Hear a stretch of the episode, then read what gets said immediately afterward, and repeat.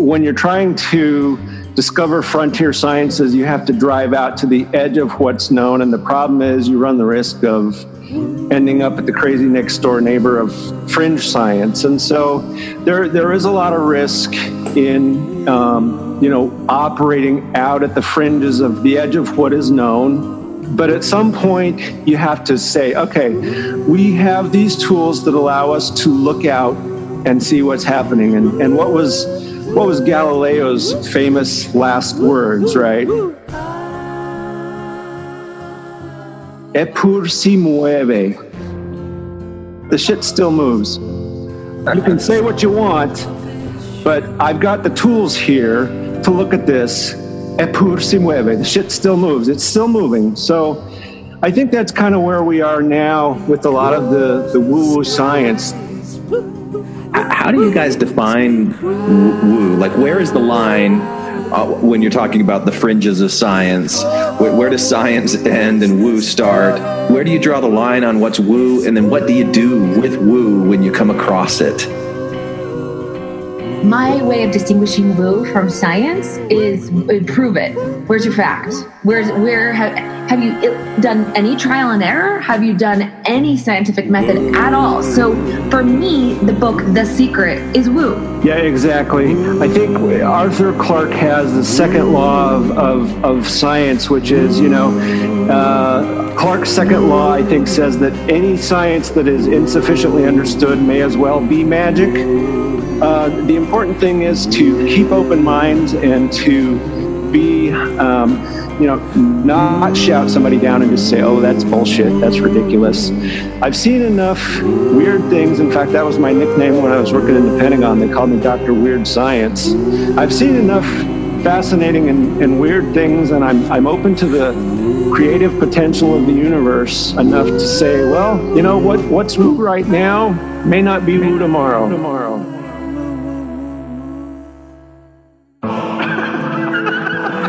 Infants on Thrones. The philosophies of men mingled with humor. We are the Quorum.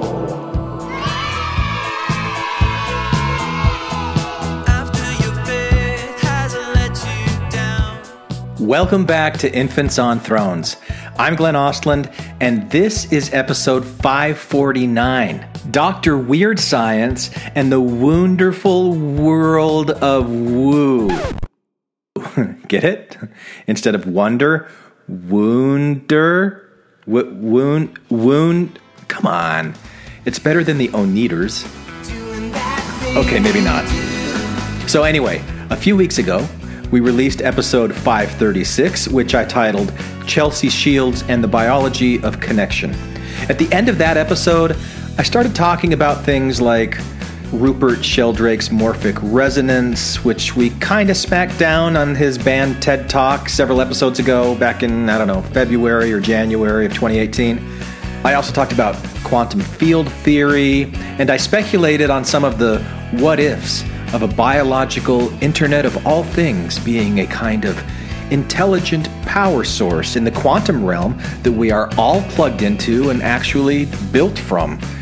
And that was totally independent of the movie Ant Man and the Wasp, spoiler alert, or anything that I expect to see in Avengers 4, but I digress in my nerdiness. A few days after publishing that episode, the Chelsea episode, I got the following email from a listener named Dave Sontag, who you just heard in that wonderful intro, right? You didn't think I was just going to let that go, did you? So here's what Dave wrote Dave said, Glenn, I enjoyed your recent conversation with Chelsea. I haven't heard your take on Sheldrake and morphic resonance. I'll have to track that down. I'd love to chat with you and Chelsea. I just finished Michael Pollan's book, How to Change Your Mind, as well. We may have corresponded when I was working for the Air Force in Tokyo from 2006 to 2011, as we overlapped during our time there. I think my bishop may have been your mission president. There are at least two mutual areas of interest that my team researched and funded. The first was quantum biology, and the second was sociocultural modeling and prediction. Prior to my assignment in Tokyo, I was a senior biomedical tech advisor in the Pentagon, where my nickname was Dr. Weird Science. It was while working there that I met P.W. Singer, who interviewed me for one of his books, mostly about singularity related issues. I also supported a workshop at Google on quantum biology. There are some definite mechanisms for the quantum underground Internet of Everything that you touched on at the end of your last podcast. Check out this article, Down the Rabbit Hole, in Discover Magazine. There's also good evidence for inheritance of acquired characteristics in terms of inherited trauma that we could discuss. Happy to yak with you via Zoom or Skype. Yours truly, Dave. So that's what you're going to hear today. You're going to hear that very yak. No, that's that's not a yak. That's a brontosaurus whale. No, I, I, don't. I don't know how they knew what brontosauruses sound like. It's just a sound effect in GarageBand, and that was a cow.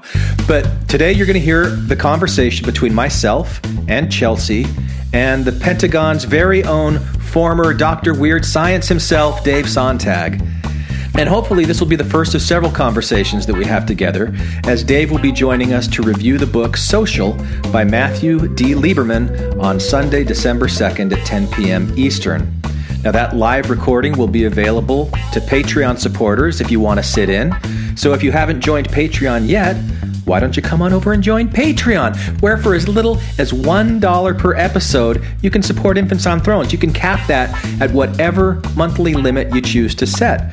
Now, I would hope that this podcast is at least as valuable to you as the cost of a cup of coffee per month, or a beer, or a meal at lunch. You know, I mean, you know your budget better than I do. I'm just saying that I have it on pretty good authority that starting in January 2019, there's going to be some changes on Infants on Thrones. There will probably be anywhere from 6 to 10 episodes a month published only on Patreon, and only about 2 or 3 a month published outside of Patreon. How dare you? Yep, we're making that move, and I'll talk more about why at the end of today's episode. But for now, get ready for a fun, wild ride because Dr. Weird Science is in the house. Isn't that wonderful? Yeah, I told you I was going to let it So, Dave, tell us a little bit about your background because um, you were doing some fascinating stuff when you were living in Tokyo. Yeah, I was. And, um, you know, like I said in my intro email, our bishop there, I think, was your former mission president in Nagoya. Were you in the Nagoya mission? no, mission? No, I was, I was in the Okayama mission, and my president was Utagawa. Oh, okay. Different guy. Okay. Very good. Um, yeah, so I lived in Tokyo uh, between 2006 and 2011. Uh, that was the next to last assignment I had for the Air Force active duty as a biomedical scientist.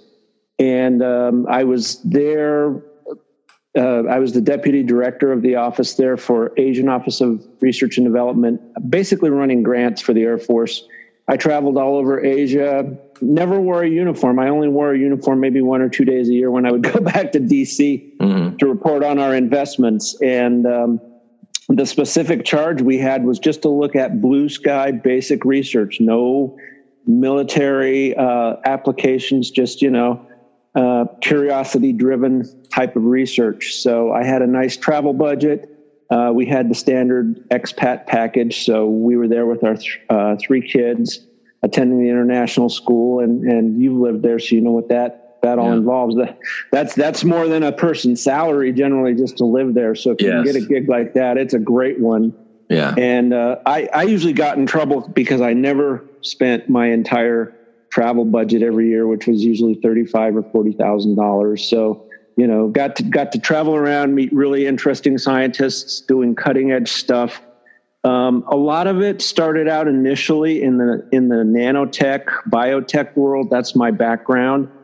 Uh, and previous to that, I had spent four years in the DC area as a senior technology advisor, um, kind of on the Intel side of things, looking at, at long term science and technology trends. So, trying to understand and predict where different countries were investing strategically Mm-hmm. Uh, and, and, essentially giving advice to some of the undersecretaries of defense, mostly on the health sciences side, to, in essence, avoid technology surprise. So, those two assignments back to back. Um, we're And you were really you were an advisor on the movie. What, what was it? Men, Men in with Goats or something? My name is Bob Wilton. I'm a journalist. I'd heard that the U.S. government was training psychic soldiers. So what you're saying is that you were a, a psychic spy? A Jedi warrior. The men who stare at goats. Men in with Goats or something? That uh, no, but I, I worked at the Armed Forces Medical Intelligence Center. So if you read Annie Jacobsen's book Phenomena, she talks about a lot of the early uh, Intel funded and defense funded research on psychoenergetic or woo woo type stuff. So, you know, when I, I think when you and Chelsea were talking about a lot of the social evolution stuff, I found that really interesting. But you know, then you also mentioned some of the other stuff you had had done um, in talking about Rupert Sheldrake, Sheldrake's morphogenetic fields and Right. Woo stuff that I, I guess Randy has slammed you on or given you crap over. No, I'm, I'm, I'm determined to take a different uh, demeanor. Really? Oh, what a dumbass. Second, it's bullshit. Uh, I'm such a dogmatic empiricist materialist. bullshit! He's putting the cart before the horse. So he's just doing a God of the Gaps thing. Straw man! That's gross. woo stuff that I, I guess Randy has slammed you on or given you crap over. Randy, among others. Yeah. so looking at technology trends and investments, um, it was really interesting because up until 2009, the term quantum biology, you could not legitimately use those to, in the same phrase. A, a physicist of, of Randy's uh, personality would say, What the hell are you talking about? Those two words don't belong together. Quantum and biology, no. But we started seeing a lot of evidence from new nanotech based tools, um, primarily of plants, how they do photosynthesis, that really started making people question. And then in 2009, um, a guy at Google organized a workshop on quantum biology and brought people together. And at the start of the workshop, he said, uh, "You know, why why are we looking at this? People ask us, why are we looking at this?" And our, our answer is, if nature has figured out how to do quantum over the you know three and a half billion years of evolutionary R and D, we want to try and understand that. So. Um, Google, Microsoft, Apple, all the big companies uh, at the national level, we were seeing huge investments in Japan, Korea, and Singapore uh, in the nanotech, and there was a lot of related research in understanding quantum physics and and you know does that actually happen in living systems? And so, I would say since 2007, uh, 2009, people have actually started taking quantum biology as a discipline seriously.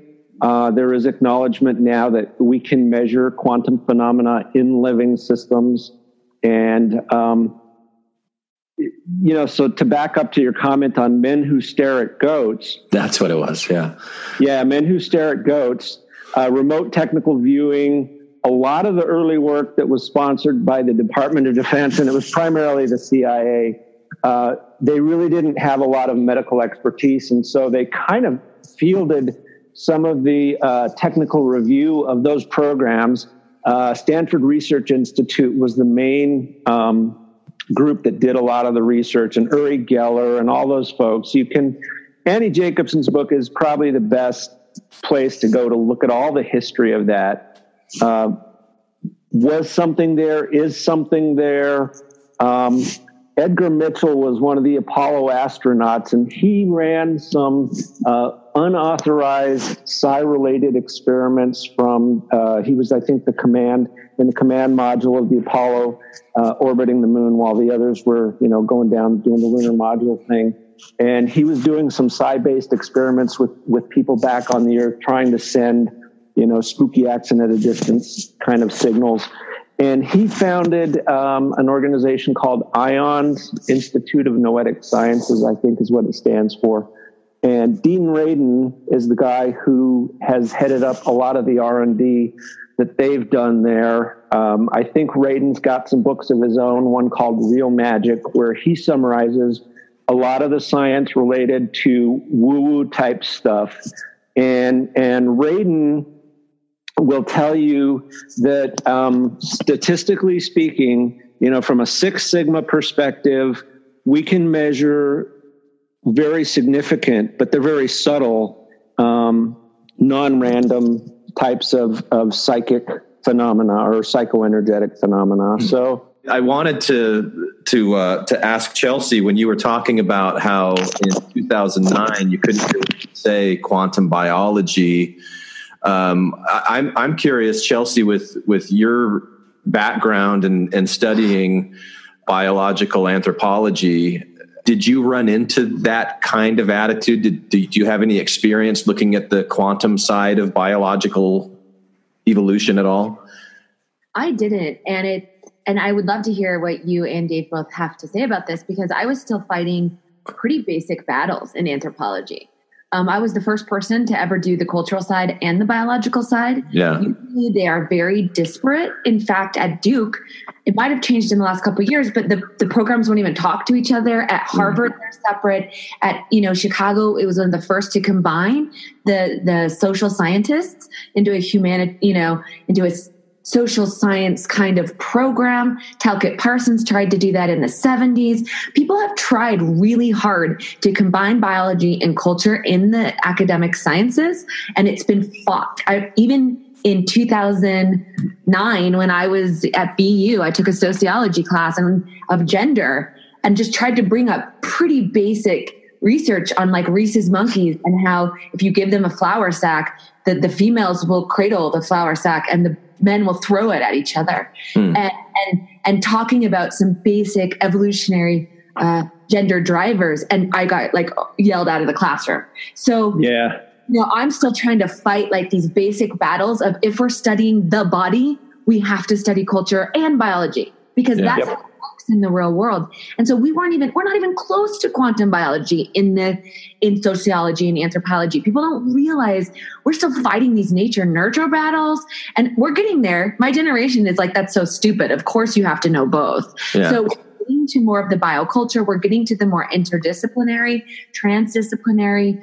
Um, but no, I was fighting pretty uh, primary battles and I still do.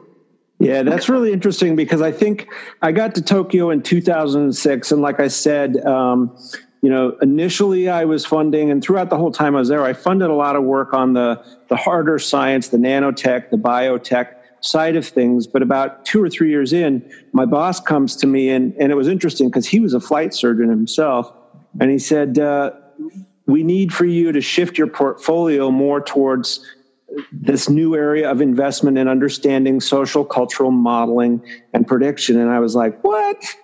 I'm a i'm a biologist. I'm not a, i'm not one of those squishy sociology type people or an anthropology people. And and what he said is well the way this discipline is evolving right now it's kind of like a merge between computer science and and a lot of those other um, you know sociology and anthropological type sciences. But he says here's where you and I, as preventive medicine people, already have a pretty good understanding, and that is the mathematics. When you're trying to understand and predict collective behavior of a group, we use a lot of the same math to try and understand health and well-being and disease processes and you know understanding um, how to manage the health of an organization like the Department of Defense. And he was right. As I got into it and started attending meetings and talking to, um, you know, the researchers, they would throw up these network diagrams. And, it, and they would be for things like a sexually transmitted disease network or a, a, a meme network or something, you know, how diseases or how ideas spread through a population. And my background was more on the um, bioinformatics side of thing, but I would look at these networks and go, geez, that looks just like a proteome network, a protein network, or that looks like some of the, the genetic regulatory networks. And I became really fascinated that, that with this idea that does nature use these same sorts of underlying mathematical and biophysical principles to, to you know from the from the atomic scale up to the social scale and i think as one of the big takeaways from the the broad investments i made over that five per, five year period i think the answer is clearly yes The, the math is is very much the same, and so when you get people into these these merging disciplines, you have to come up with common tool sets and language. And number one, you have to have the respect to to not shout each other down. You know, and so I would say in the area of quantum biology. Um, I, I did my PhD. The Air Force gave me a very short time frame to work on um, trying to understand how chromium causes cancer. I jokingly tell people that my PhD thesis I was like kind of like Erin Brockovich, but without the cleavage. But now that I'm now that I'm 20 or 30 years older, I think you get the know, cleavage. Uh, yeah, I've got You're the man boot. No, not quite. but um, so as I was as I was looking at how chromium damages DNA, the mutations were clearly non-random, and what what caused me the most heartache with my committee was they were coming from the idea of the standard dogma of biology that all mutations are random, all evolutionary pressure is just a result of random mutations haphazardly occurring and then selecting for those. And so when I started saying, no, these mutations are occurring at specific arrangements of base pairs, and here's the reasons why, they, they said, well, you need a mathematical model to prove that this is not just a random fluke, right? And the, the aha moment came when the sciences around this started advancing and suddenly this word bioinformatics came into common use. And suddenly one day in a committee meeting one of my committee members said wait is this is this what we're doing? Is this thing bioinformatics? I was like yeah it is. And and at that point you know it was if you remember from the old kung fu television show that was the moment where i had snatched the pebble snatched from the, the master. From the hand. Yeah, I snatched the pebble from the master's hand, and they they green lighted the rest of my dissertation. So, um, but the thing about the non-random mutations, there was a uh, there were a number of other researchers that were starting to see these, and in bacteria, bacteria can actually drive mutations that they need to metabolize new food sources. And that was a really wild idea. Uh, Johnjoe McFadden wrote a pretty um, accessible book. I think it's just called Quantum Evolution, talking about um, some of the early evidence for this. And gosh, that was probably a good maybe 10 years before the Google um, workshop on quantum biology. So, you know, there's a there's a lot of um, headway still to be made there was a scientist named Herb Froelich in the 1960s who came up with this notion that biological proteins might be able to vibrate coherently in lockstep, which is essentially what a laser does, right? When you look at laser light, it's vibrating coherently.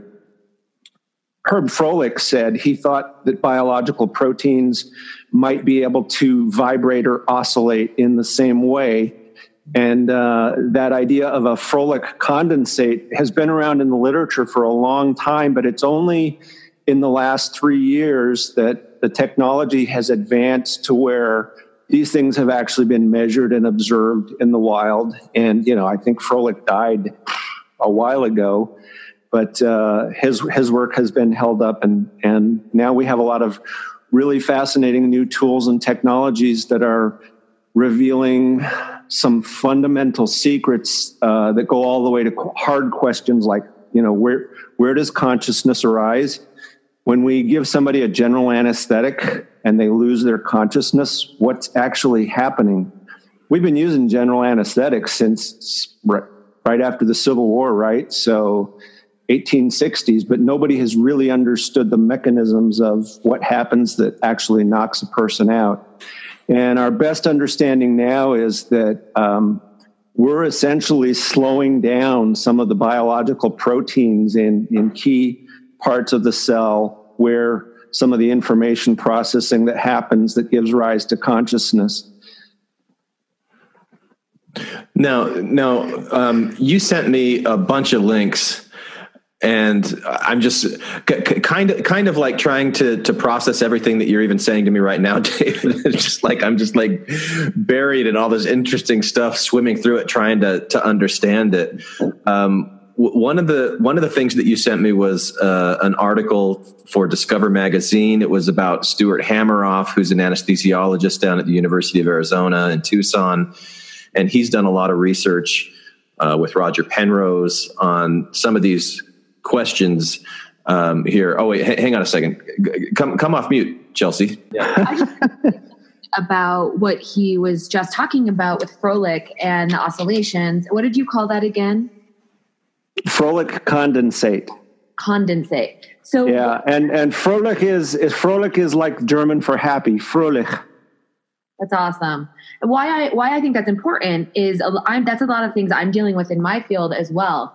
So my advisor and a lot of the research I did in the biological anthropology was placebo studies. So much like what Dave's doing, I work with all these medical doctors and placebo researchers to try to figure out what is actually happening neurobiologically in the body when the trigger is just a sugar pill. So there is no active medication. The trigger is the context or the social rea- relationship or the way we set up the interactions between doctor and patient or the way we we talk about the pill. If we tell them that the pill is known to cause side effects like ulcers we can actually put a camera in the stomach and watch the ulcer start to grow by giving them a sugar pill. So all of that stuff the reason why i find it so fascinating i'm so excited about it is 10 years ago we didn't have the measurements we couldn't measure it. We knew that placebos worked, and we knew in drug trials we wanted to get rid of the placebos. And so that's where all placebo research money went was how because it's it's all it's a business, right? How do we get our drugs through FDA trials faster? It's beat placebos better. And so all placebo money for in like from the 70s to like the 90s or later was how do we get rid of these damn you know, nuisance placebos. And we're just now getting to research of actually, this is pretty phenomenal that our body is able to make these chemical substrates that are able to turn off our consciousness or able to reduce, you know, certain cancers and cause ulcers and, you know, repair ligaments just with your brain.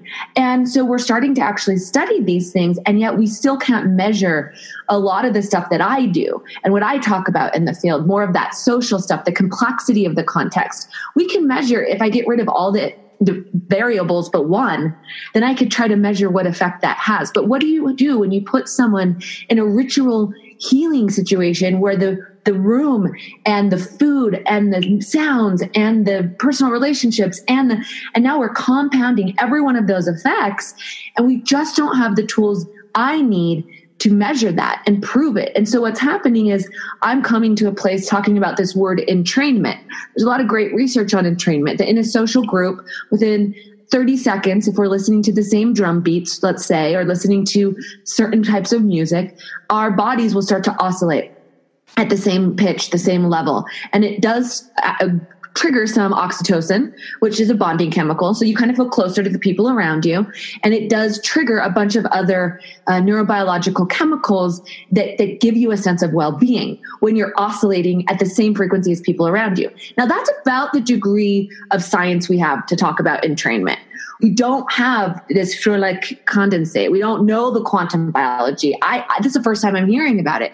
And yet, how fascinating is it that so many of these fields are struggling and diving in to the same problems, trying to measure the same things, and yet we don't always talk to each other. We don't know what they're doing over here in in the army, and they don't know what we're doing over here in in African, you know, placebo medicine, and yeah. and I don't know what they're doing over there at Stanford in their humane technology lab. And I think that. Right you know, it's just something I don't have a solution to the problem, but it is something that I find fascinating. And you brought this up, Glenn, actually, and I disagree, but there's part of me that's like, maybe, maybe there's something to it. This idea of independent uh, mental stimulation on different parts of the globe, but we're all approaching the same problems. And we have seen that over time. And we're all approaching it differently. And I think it's, it's just a fascinating phenomenon. And I think the more people like us that are able to talk and collaborate, the better we are going to be at solving these problems and coming up with the measurement tools to literally be able to talk about effects and people will listen. Because right now, when I talk about the effect of your social life on your health, people are like, yeah, yeah, yeah, yeah. No, science is telling us it's worse for your health than obesity. And how yeah. let me let, let me plug Lieberman's book again because I'm up to about chapter seven in it. And thank you, Chelsea, for bringing that up in the last podcast because Um, Lieberman does a really fabulous job of. This is the of- book Social. yeah, the book Social. And I'm only up to about chapter seven, but he talks early on about social pain and a lot of the um, measurement tools that we have now. When you measure social pain, you can actually measure in the brain that the pain response is, is comparable to a physical injury. And they've even gone to the point of, of giving people non, non-steroidal anti-inflammatory drugs like acetaminophen or ibuprofen.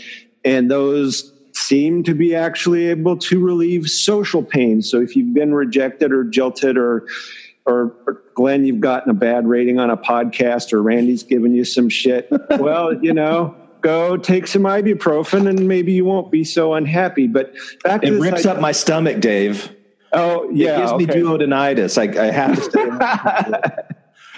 Um, back to this idea of entrainment, um, we are literally swimming in so much data from the quantified self movement. I think it's we're only going to find more really fascinating things. I'm thinking about like the Fitbit and the Apple smartwatch. Um, one of the guys I met while I was in Tokyo was Bob Rees, who uh, has been on their advisory board. And Bob is a is a sweetheart of a guy. He's been on the Dialogue Advisory Board forever. Very progressive Mormon, uh, literature professor. And what the HeartMath people have been doing has been looking at the science related to the heart. And when you measure a heartbeat, you don't want your heart to be ticking regularly like a metronome. In fact, if your heart is beating, you know, regularly like a metronome, it means you're actually pretty sick. The adaptive, uh, healthy heart, if you measure the beat to beat variability, there's a measure called heart rate variability, HRV. And um, one of the most fascinating things about entrainment is they can show changes in heart rate variability related to things like group singing or bonding between uh, couples or even a boy and his dog to where when these people are coming together and they're doing something that's loving or empathic that there's a connection they actually synchronize in their heart rate variability patterns so the so there is in fact some entrainment that's going on and and and that really kind of starts freaking people out because there's no physical contact. And then you start getting into questions of well, well how is this happening? So talking about de- developing new tools and so forth darpa has a, a new program they created a couple of years ago called radio bio. And the question there is does nature use um, electromagnetic signaling for biological processes? And it seems like a kind of a silly question because we are electrical beings. Uh, we've known in the, the search and, and uh, recovery business that you can detect a human heartbeat just from the electrical signal from a standoff distance of about, you know, 30 feet plus. So we are all sending out complex electromagnetic signals. The question is, are are we receiving those as well? And and, and I think the answer is is starting to suggest, yeah, maybe, probably.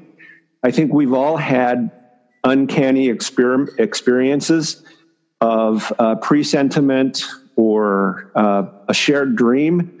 Um, I've, I've had that a few times, you know, where I wake up next to my wife and say, I just, I just had the strangest dream. And she starts to say, yeah, me too. And she'll tell me her, her dream. And I finish telling the end of it. It's like, yeah, I had the same dream. So Yeah. Well, you know, uh, boy, there, there's so many things I've been thinking of as, as I've been listening to, to both of you talk.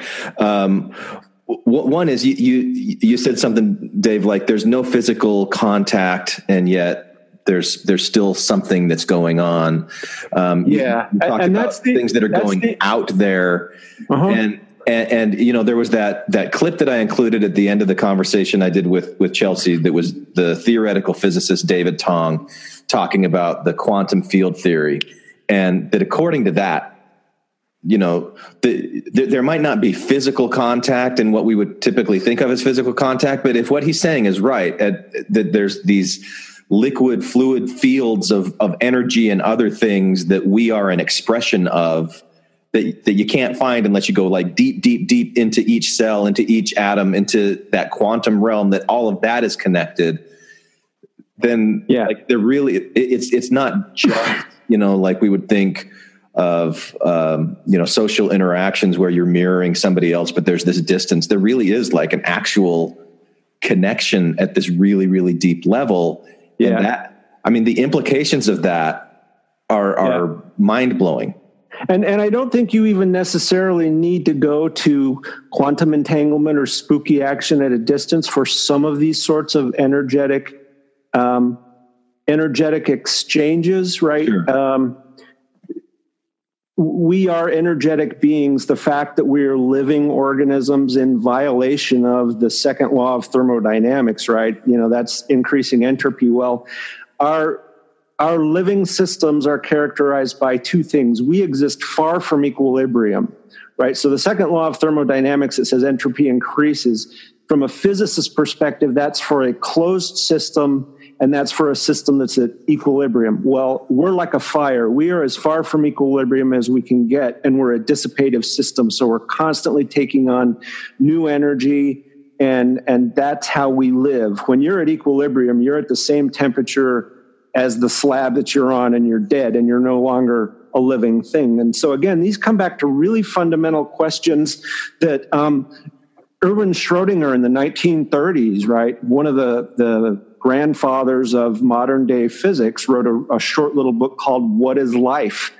At the time, they didn't even understand, you know, how genetic information was passed on. And he kind of speculated and said, well, it's probably an aperiodic crystal or something. And, and that was really spot on. That was exactly what DNA turned out to be. Uh, you know, when an aperiodic when, crystal is what DNA is. Yeah. What is that? Yeah, I don't know what that means. An from, aperiodic from a, crystal from a from a physical perspective, it's just you know uh, when Rosalind Franklin did some of the first X-ray crystallography, and and uh, Watson and Crick kind of got the limelight for discovering DNA, but they based a lot of their work on on her X-ray crystallography. They had Rosalind Franklin had taken the actual DNA material and crystallized it. So all of the early studies of protein required large amounts of, of a protein or biological substance to be crystallized and then they would shoot x-rays through it and measure the diffraction pattern. So i don't want to get hung up in the description. The, the, the point is um, when we're talking about informational processes and, and how we're built um, there's a lot of really fascinating physics. Um, i don't think we need to go to quantum processes at all. The, the reason I got really excited with chapter seven in Lieberman's book on social is he says, you know, when you're combining the mentalizing processes and the mirroring system to try and get at things like social empathy, what the region of the brain that I would bet my money on is the septal nucleus. Now, that's right in the center of the brain, that's by the hippocampus. And the reason I got excited about that was because uh, a couple of things. We were funding work in what we call natural sensory systems. We're trying to understand how living systems can do things that we at least didn't think humans could do, like sensing magnetic fields, right? So we've known for a long time that birds and bees and other organisms can navigate based on the Earth's magnetic field. Well, if you're trying to build an autonomous system, that seems like just a pretty cool thing to try and understand. It's like, well, nature figured out how to do this. Can we? Is that something we can incorporate? So, uh, studying magnetobiology how organisms detect magnetic fields and respond to them was one area that, that we were investing in.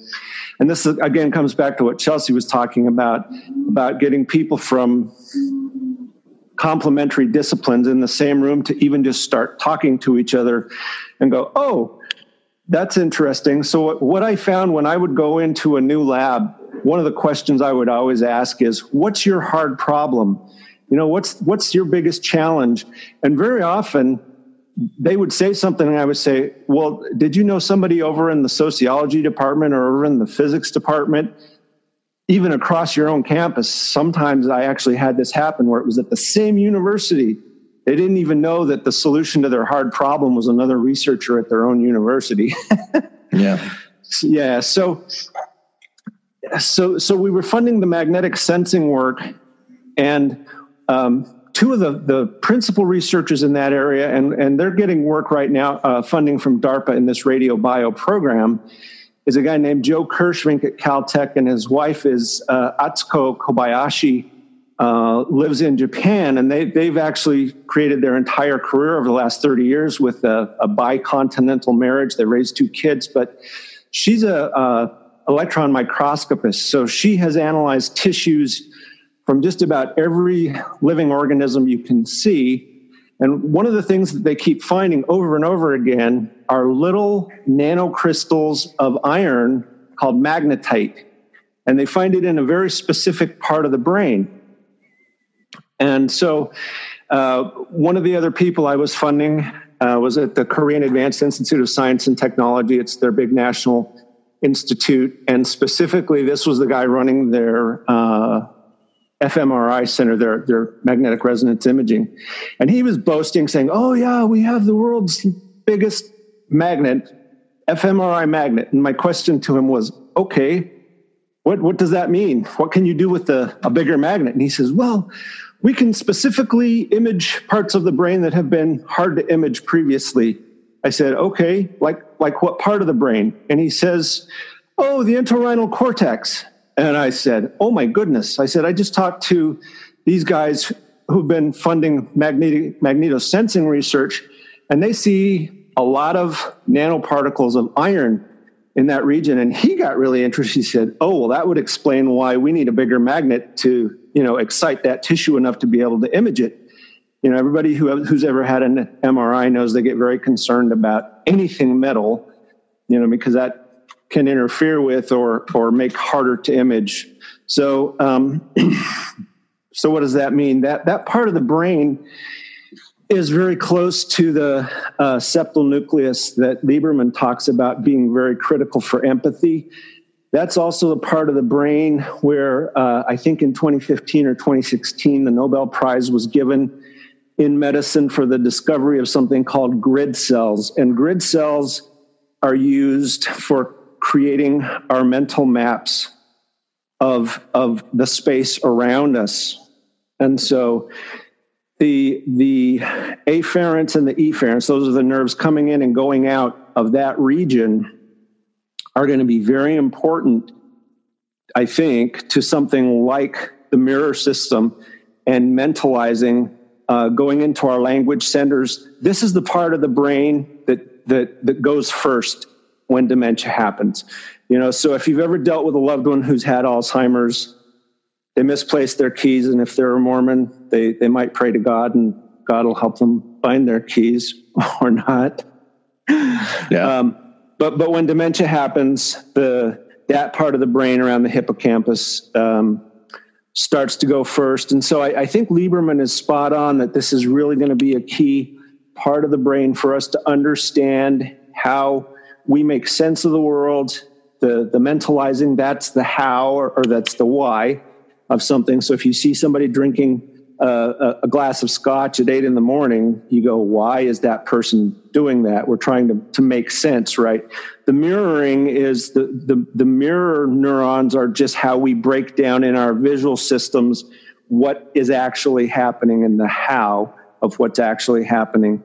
The empathy part then is is how that all gets integrated and how we can try and um, interact socially with others. So I guess that's a long-winded way of saying that if if we have other sensory systems and and there is evidence now for um, humans may have at one point evolutionarily had a magnetic sense of direction.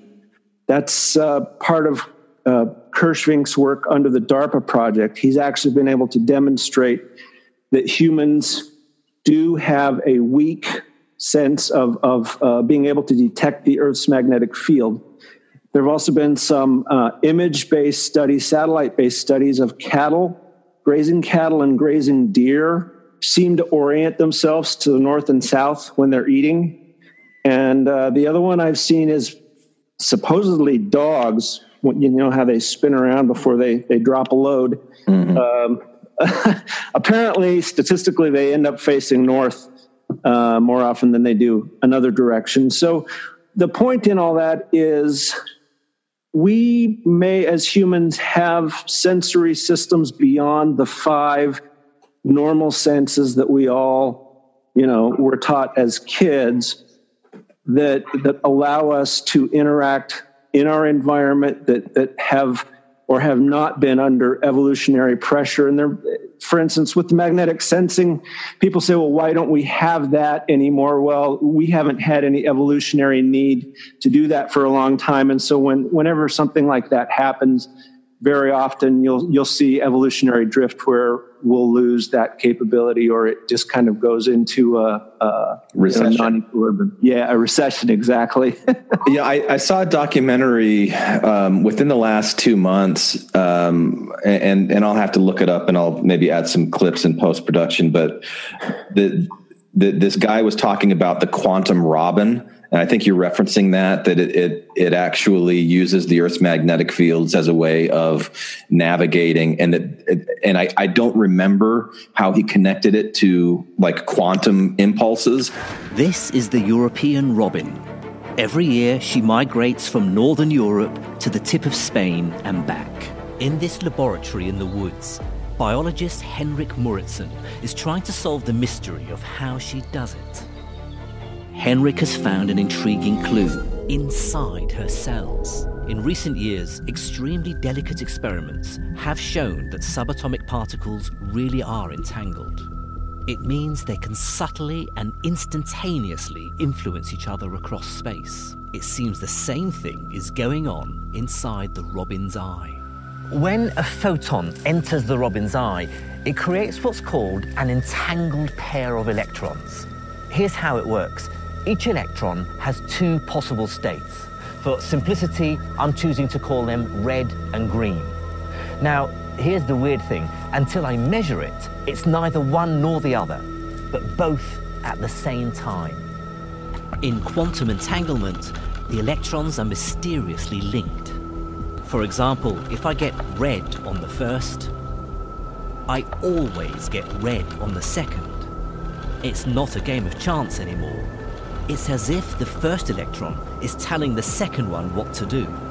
The electrons seem to know that they should both have the same color, no matter how far apart they are. Tiny variations in the Earth's magnetic field change the way electrons in the robin's eye are entangled. And that's just enough to trigger her compass. And I, I don't remember how he connected it to uh, like quantum impulses, but then he he also gave an example of uh, the the human ability to smell, and that the, the the way that we're able to distinguish smells from each other is been looked at as, as like a lock and key mechanism. The shape of the molecules are associated with certain qualia, you know, that, that, we have in our head. So we get the shape of the molecule, we, it goes into our nose and then it sends these electronic signals that tells us, okay, that is an apple or that, you know, whatever it is that you're smelling.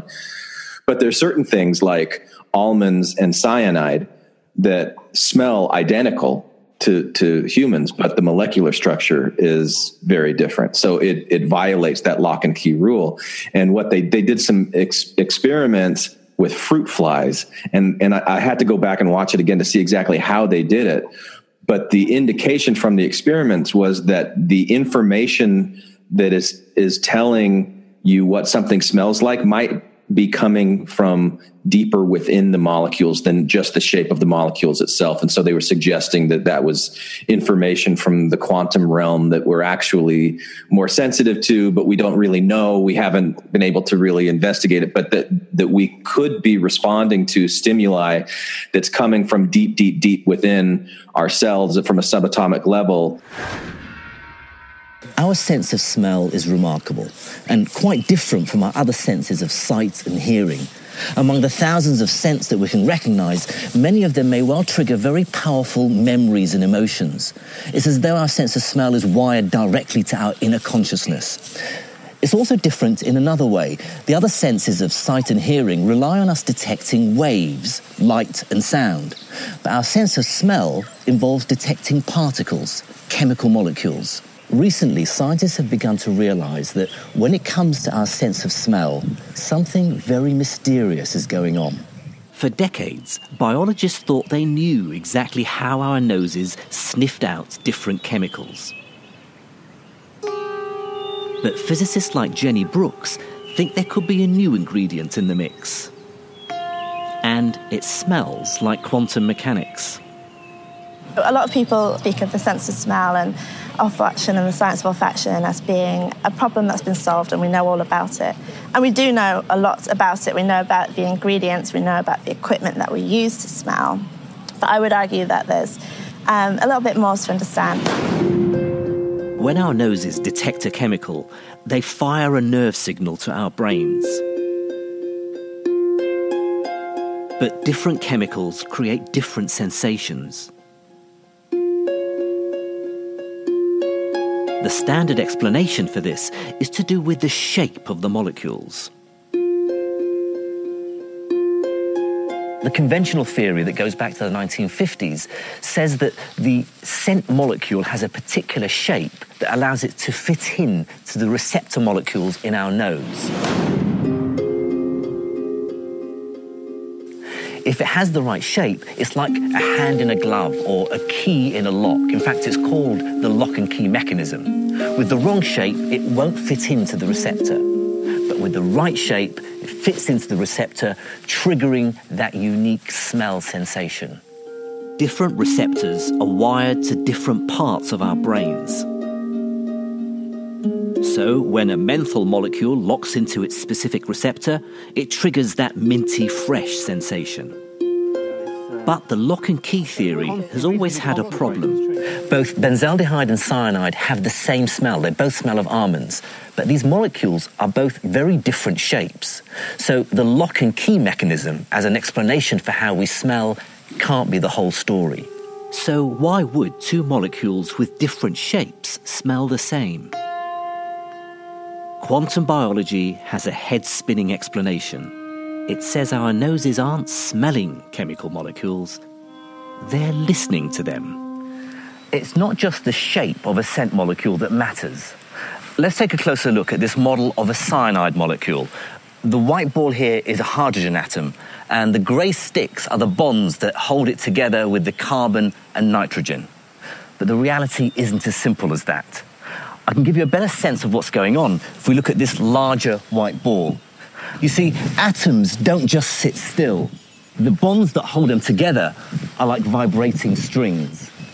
And that gives us a whole new way of thinking about smell. The bizarre new quantum theory of smell is all about vibrating bonds. Chemical molecules are playing music for our noses. Imagine a receptor molecule in my nose is like my guitar. Before it can make a sound, a scent molecule has to enter my nose. And when that scent molecule is in place, its chemical bonds provide the strings, and it's ready to be played. The receptor molecules contain quantum particles, electrons. As they leap from one atom to another, they vibrate the bonds of the scent molecule like my fingers plucking a guitar string. What's remarkable about this theory is that it tells us our sense of smell is about the vibrations of molecules or wave like behavior, and not so much about the shape of a particular scent molecule. Our sense of smell may be much more like our sense of hearing. A particular molecule, say that of grass, will vibrate at a particular frequency but a different molecule, say that of mint, will vibrate at a different frequency. This would explain why cyanide smells like almonds. The two molecules have different shapes, but their chemical bonds just happen to vibrate at the same frequency. The quantum vibration in the odorant is almost literally like a particle of sound. So, yeah, we're saying that the process of smell could be exactly like an acoustic resonance event. It could be very analogous to um, hearing and seeing, actually. Could be responding to stimuli that's coming from deep, deep, deep within ourselves from a subatomic level. And it's just like maybe that's intuition, you, you know, the, different kind of qualia centric um, yeah data. And that's that that's the work of Luca Turin. He actually gave the best talk at the uh, Google workshop on quantum biology. Yeah. I've got a link I can send you for all of those talks, but his is the talk I come back to the most whenever I'm discussing quantum biology with people. The entire drug industry and Chelsea, thank you for mentioning the placebo effect because dirty secret of the drug industry is 30% probably and I don't want to crap on you too much, Glenn, because I think you probably work in some related fields, but not anymore. Most, oh, okay, good for you. most most uh, pharmaceutical grade drugs, only about thirty to thirty five percent actually work. The rest cause uh, deleterious effects or off target effects. Um, and that that's horrible because the drug industry has invested billions in their blockbuster drugs and and exactly what you said they've built that model on the old lock and key idea that the drug is you know it, it's like a, a key that it fits into the lock and it's based on a physical shape and whenever you ask a, a pharmacologist what happens and they just say well magic happens once it binds you know it's nobody understands. But what turin talked about in his his uh, google workshop talk is exactly what you said. It's not the shape it's the shake meaning it's the the oscillation the the quantum vibration that's happening. That allows charge transfer to happen. It's kind of like you know how all of our new uh, automobiles have a chip embedded in the key. So it's no longer just the physical interaction of the lock and tumbler, you know, having a physically allowing you to, to turn the switch. Right. There has to be an embedded chip. And what that, that chip does is it, it provides like an electronic handshake to allow the charge transfer to happen. So yeah, that's that's what uh, Turin's work, and he's been funded by DARPA for a long time uh, to do some of that, like you say, and the fragrance industry is very interested in, um, you know. I have to jump in here because you guys, this is mind blowing, but I want to take it even a step further. It's not, we're discovering that we might have these extra sensory abilities. We know we do. Um, I heard one of the most mind blowing talks, and I've been to how many, you know, I've been to hundreds of TED events. Um, and I just last week by David Eagleman from Stanford. He's part of the Neosensory Lab at Stanford. And what they are doing is they're uh, experimenting in the umwelt, the U M W E L T. And what the umwelt is, it's kind of a newer word. It's the idea of being able to sense how people sense and perceive information in their environments and then kind of inculcate that information make sense of it and then have an output or a problem solving or have have something done. And he and he started out his talk talking about you know eels send off electrical uh, sensations and that's how they communicate with the world around them. Bats are able to really have such a sensitive uh, information about speed and air. And just by uh, the air and the torque of their flying and i might get some of this wrong but just just bear with me um, they're able to kind of sense the world around them and be able to very quickly adjust and know what's around them. As dogs their sense of smell is phenomenal. And they can smell you know they're probably looking at us every day like how do you not smell that? Like you know they can smell if you've had if you've hugged a woman today, you know, they can smell the smallest, tiniest things. And that's how they understand the world around them. That's how they understand when you're mad at them or when you're happy at them or when they, when you want them, they're smelling your emotion basically. Um, bees, they work through a series of chemical inputs. So what David Eagleman and his team are doing is saying, you know, humans have all these abilities. We just haven't, we, we really aren't that good at smelling. We're not that good at even seeing. We're not even that great at hearing compared to some of these other animals. And yet, there there is some evidence, pr- pretty compelling evidence, I think, on uh, the existence of human pheromones. Right? Right. So that's what I'm getting at. Is however. We have a, what you said earlier, we have the ability. It's hard coded in our DNA. We have the ability for chemical communication. We have the ability for pheromonal communication, and we do have it pretty complex. It's just subconscious. We're just not consciously aware like we are with sight and touch and smell. We have the ability for magnetic or electrical uh, awareness. Um, but again, it might not be conscious. And so what he and his team is doing is getting the body to sense a different um, sensation with with a vest and let me explain and I'll, I'll try to talk quickly so he's made these vests that give haptic responses and so you can communicate and the vest will if i say a word a b c d e or something a letter the vest will um, respond with that particular letter a gives a specific haptic response on the upper right shoulder. I don't know if that's exactly how he does it. But you wear the vest long enough and you realize that. And they've been able to put it on deaf people who cannot hear anything and say a word and the deaf person can write that word on the board just by wearing the vest.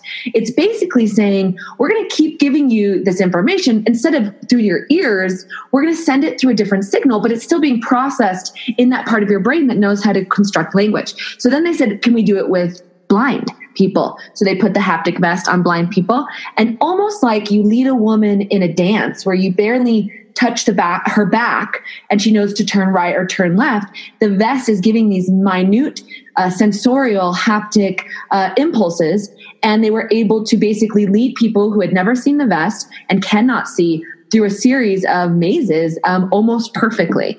Um, and now they're trying that vest, this neosensory vest, on a lot of different aspects to try to figure out are there ways that our body is sensing the world we're just not conscious of it a and b we just need to figure out a way to to measure it or to uh, um, inculcate that sensation to trigger that part of the brain that will get it. So your brain doesn't always have to smell th- touch taste or see.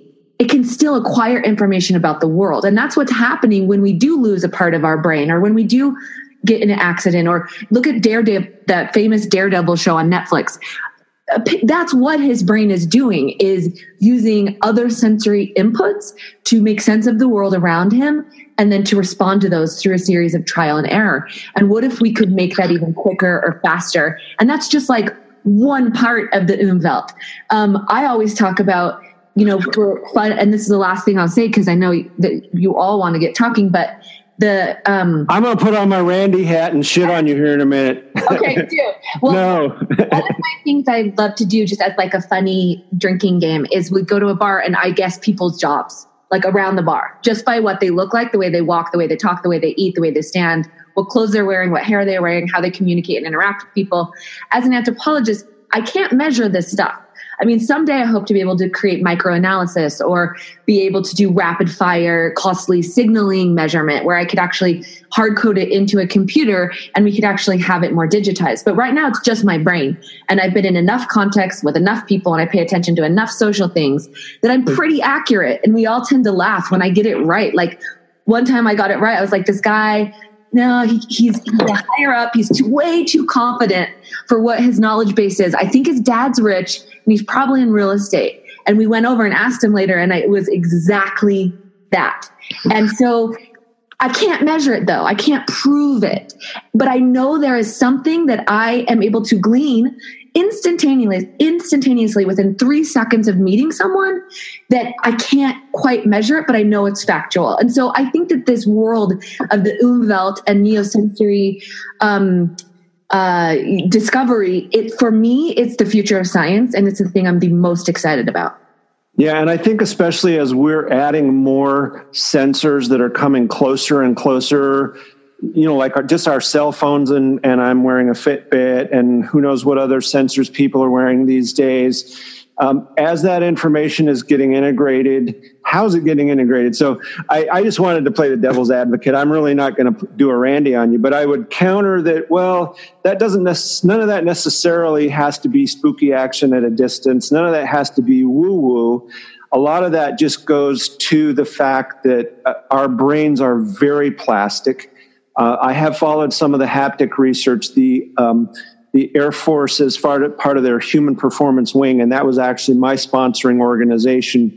Actually, created the whole field of of um, you know user interface, human machine interface, uh, human factors, understanding how people interact with machines and with technology. And a lot of that work goes all the way back to World War II, you know, when we just had to fit different sized people into cockpits and they had to be able to reach the controls and see over the, the you know, the cockpit and so forth. Um, as we integrate haptics and other sensory inputs, or in the case of people who have lost or never had a particular sensory modality, um, so people who can't see, right, what happens to their visual cortex adaptively? How do things get rewired? But it is true. You can you can give most people a brand new sensory capability. Uh, there was um, a uh, do-it-yourself group in San Francisco called Noisebridge that created a uh, microprocessor device called True North that was a haptic bracelet that you could wear on your leg, and it would essentially give you. There were eight little vibrating motors, and it would give you a um, directional cue. It was essentially a magnetic compass. And, and people would just wear this, and they found that over time, they were just naturally integrating this brand new sensory capability into their conscious, you know, day to day activities, and to the point that it became subconscious. They didn't even have to think about it.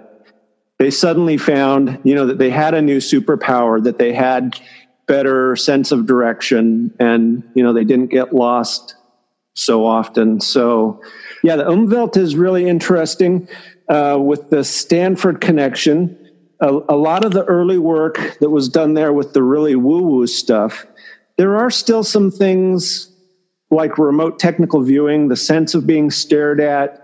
Um, those studies have been detailed in Annie Jacobsen's books and, and Dean Radin's book um, with very high statistical significance. And those from a skeptic's perspective, I I don't think anybody who looks at those statistics can, can, deny the significance of them. If in fact, Radin makes this point in his book, he says, if this result were done in any other psychological or sociological anthrop- anthropological paper, this would get you know top billing cover story. This is a super significant result it's just the problem is nobody understands how or why or and it, and it mechanisms that is happening. So what what yeah. what, is, what, what is it that's uh, statistically significant? People being able to, to to tell when they're being stared at. Yeah, that's that's one example. Um, the other one that really blew my mind, I heard Radin speak. Uh, you mentioned Hameroff and Penrose, and mm-hmm. that's going to be an important link because every year uh, Stu Hameroff puts together a uh, consciousness conference. It's called The Science of Consciousness.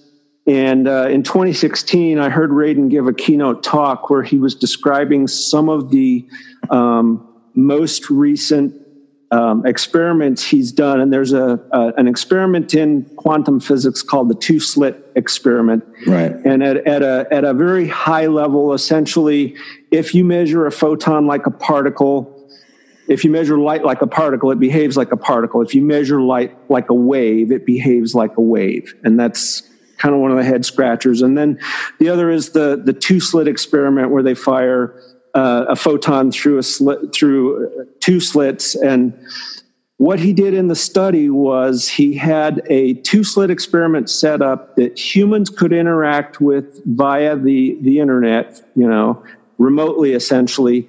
And the, the idea of the experiment was for the human observer to try and influence which direction the photon would go after it was fired. And then, as one of the controls, so I think he had like 3,000 human observers of this experiment. And then the other interesting thing was he had um, just bots, you know, a computer observe the experiment.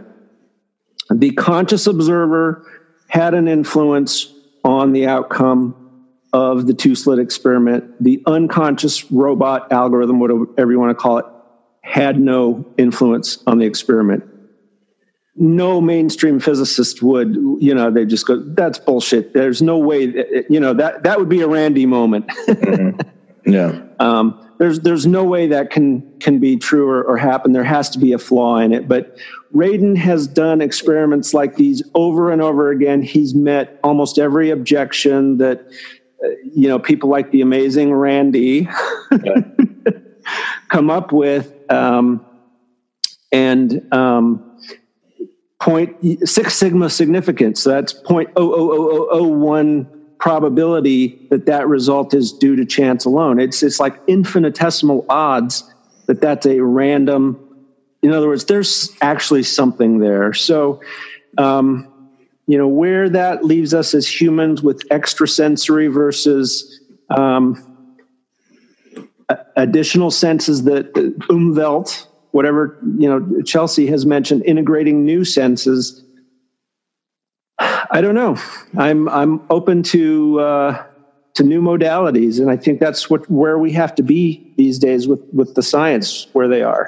So so help help me understand because you sent me a link to to uh, I think it was Discover magazine. It was an article about Stuart Hameroff, and he's talking about um, microtubules as you know the, the, these these parts of the cell that they do a lot of things like they pull the cells apart when or the, or the chromosomes apart during um, right mitosis mitosis yes um, yep. they, they can be on the outside of the cell forming like the cilia you know the, all of the the it, it, almost seemed like they were like the the Mr. Delivery movers and shakers of cellular activity with the things that they yeah no they that's true they really are they're they're part of the skeleton of the cell but they also transport stuff inside of the cell. So when an HIV uh, virus hits your cell, they actually get trafficked on microtubules. And there's some great uh, YouTube videos out there of animations that show these little motor proteins, and they look like they've got tennis shoes and they're walking along the microtubules. But a lot of it has to do with the um, how those microtubules are vibrating and the specific frequencies that they're vibrating at. So Hameroff was the one with Sir Roger Penrose who came up with the idea. And uh, the book that inspired Hameroff was one that Penrose wrote called The Emperor's New Mind. I think I have it on my bookshelf here. So that's probably around 1980s, something like that. And, and that was where um, Penrose speculated that there might be some quantum process that's going on related to consciousness. And Hameroff said, Well, I got a candidate for you here. Let's talk about the microtubule because we know that uh, certain drugs bind to the microtubules, and, and Hameroff's background is actually as an anesthesiologist, right? So right. Uh, he's known of something called the Overton Meyer correlation, and, and that's really the basis of all anesthesiology. That goes back to the 1890s. And that was simply that a drug's ability to act as an anesthetic seemed to relate to um, its solubility in olive oil. And you could just draw a curve that would say, okay, this drug dissolves this much in olive oil. That's probably a pretty good candidate for a general anesthetic. That's, that's as much science as we have had towards understanding how drugs knock people out going all the way back to 1890. So, wow. um, okay, so the lipid solubility was one property, which a lot of people thought that meant that the drug had to bind to the cell membrane because that's where things are kind of fatty. Um, Hameroff had his reasons for speculating as to why microtubules might be the seat of consciousness. And um, there really was no good evidence for that. And the, the Discover article talks about some of the new. And it was uh, it, it, had something to do with the paramecium, where uh, is it that a paramecium as a single celled organism does not have a bunch of microtubules in it that's doing all the the the, the moving uh, around, you know, responding to to different stimuli. It's just like it it is a single single microtubule no, no. Par- paramecia, paramecia do have microtubules. They use microtubules. Okay. Yeah, Hameroff just likes showing that slide of two my uh, two paramecia having sex, and I've seen him use that one all the time. And he says, "Yeah, paramecium has uh, microtubules, and they do all these things. They eat, they they divide, they move around, and they copulate." So but, but there, was, there was some point in the article about he was asking where where does the single celled organism get the information yeah to, right. to do those those things because it, it doesn't have differentiated organelles um, like multi-celled organisms does and, and yet it still does all of the same functions and that's coming from somewhere and and i could be wrong but the way that i inferred uh, was he was suggesting that that information comes up through the quantum level through the microtubule and and that's that's where the information is coming from. Not that it's coming from some external force or interactions between microtubule or, or, interactions between neurons firing and the synapses and the pathways that way, but the information actually bubbles up from inside of those neurons through the microtubules, and that's a connection right. into the quantum realm. That that was my general takeaway from it. Is that right? Okay. Yeah, no, that that does. Let me let me back up a little bit though, because so the question of what is information, where does it come from, and in a biological sense, there really was no good evidence for um, microtubules having any sort of uh, quantum activity um, until around 2009, the same time that that workshop was organized, and this is how I got involved. Um, we had a material science guy in our office in Tokyo who was visiting. Um, in Japan, it's kind of unique. They've put all of their national R and D labs in one city because, as you know, Tokyo is a really expensive place to live. Uh, my rent was thousands of dollars a month. Now the government was paying that, so that was nice of them. Um, but with Japanese scientists and the, the real estate bubble of the 90s, they realized they had to put all their their R&D in one city. So the, the National Institute of Material Sciences is in Tsukuba, Japan. There's 110 other national institutes around it within a 10 mile radius. And in 2004, um, so we had a scientist in my office who was visiting up there funding another research in quantum dots. And this guy said, Hey, we've got this Bengali kid here who's brilliant. He's doing something with microtubules. I don't understand it. And so my friend from my office uh, came to me and said, Hey, you need to go up and see this kid, Anirban. So um, I, I, need to talk a little bit about Anirban and how he came to NIMS and how he got connected with Hameroff. I think around 2004 or five, as a, as a national institute, uh, NIMS put together a young investigator program. They had a panelist of five or six Nobel laureates, and they brought, I think, 30 or 40 young scientists from all over the world they said, We're going to keep you all here for a year. You can do your thing, uh, you know, in various labs. At the end of the year, we're going to keep one of you and we'll, we'll endow your lab to do whatever you, you know, deem is your big challenge of, of a technical challenge that, that's worthy of our investment. Anirban was the kid they kept at the end of that year, and they gave him a $15 million uh, seed grant to get started. Gosh, who wouldn't like that coming right out of a postdoc, right, Chelsea? So uh, you after this because every single research project, I'm like, where did these people get the money? I would love to do that. That's amazing. Yeah. So what he said was, his background was in in physics, and and he's in a hard material science institute. But he said, I want to understand how biological materials process information, and what I need is I need to build a scanning tunneling microscope, which is basically like an old phonograph record needle, just down at the nanoscale, that I can drop down onto a single protein and measure the, the signals that are coming off of it. So fine. They built that for him. And he created a system that let him polymerize a single microtubule onto a slide. So the thing, the thing you have to know about microtubules is they're made up of little little balls like tennis balls. They're dimers, the A and the B, and they just form a spiral. So he built this system where he could polymerize a single microtubule and then drop four of these probes down on it, and then he could pump the micro, microtubule at different different frequencies and measure the electrical properties. Right. So the question is are these biological materials insulating? Are they conducting? Are they superconducting? And the answer, to quote uh, a famous conspiracy theory, is what's the frequency can? It depends on the frequency you pump them at. And it turns out that microtubules do, in fact, exert some of the properties that Hameroff and Penrose had first suggested that would allow for this whole orchestrated objective reduction process that they talk about in the Discover article. So that's the reason why Anirban always shows up every year uh, as one of the keynote speakers because he's really probably the only and and and I would say best proof. Although there are people um, at those conferences like Max Tegmark who who have actually gotten up and walked out and uh, I wasn't there the year he said that, but somebody told me the year before he said some not nice things which I'll just paraphrase nicely as this is this is an utter fantasy.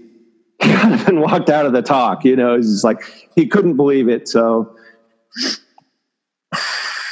I think that I think the the author of that article quoted me as saying, you know, when you're trying to discover frontier sciences, you have to drive out to the edge of what's known, and the problem is you run the risk of ending up at the crazy next door neighbor of fringe science, and so there there is a lot of risk in. Um, you know, operating out at the fringes of, of the edge of what is known, but at some point you have to say okay we have these tools that allow us to look out and see what's happening. And and what was what was galileo's famous last words right epur si mueve that was after he was condemned you know for for his observations and called a heretic he said yeah but the shit still moves. It's you can you can say what you want, but I've got the tools here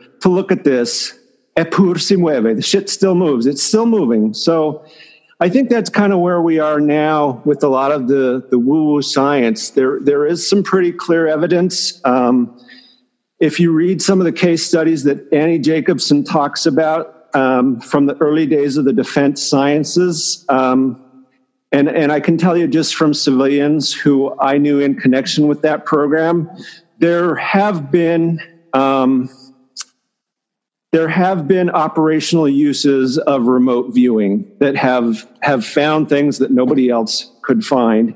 Uh, Annie Jacobsen talks about the discovery of a uh, Russian bomber that crashed in Africa somewhere, and that was located uh, through non-technical means. Um, yeah. So how, how, you know you, you you've mentioned woo several times. You know, Chelsea, you you talked about it when we had our conversation a month or so ago.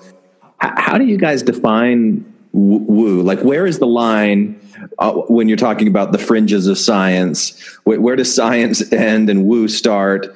Um, I'm sure that's got to be subjective um, for for a lot of people, especially when uh, you know our earlier discussion that you can have people even at the same university that are studying the same problem from different perspectives and don't even know what the other ones are doing or what they've discovered. Uh, but but where where do you where do you draw the line on what's woo, and then what do you do with woo when you come across it? Do you just discard it? I am not to investigate this? You know, like what what what are your attitudes on woo?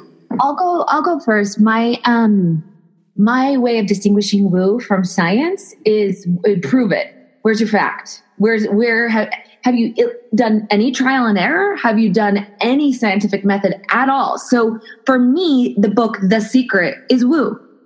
It's based on literal things we can actually quantify, but they don't actually try to quantify any of it. They're just trying to sell a book and get people to believe if Did they want. Did you read it?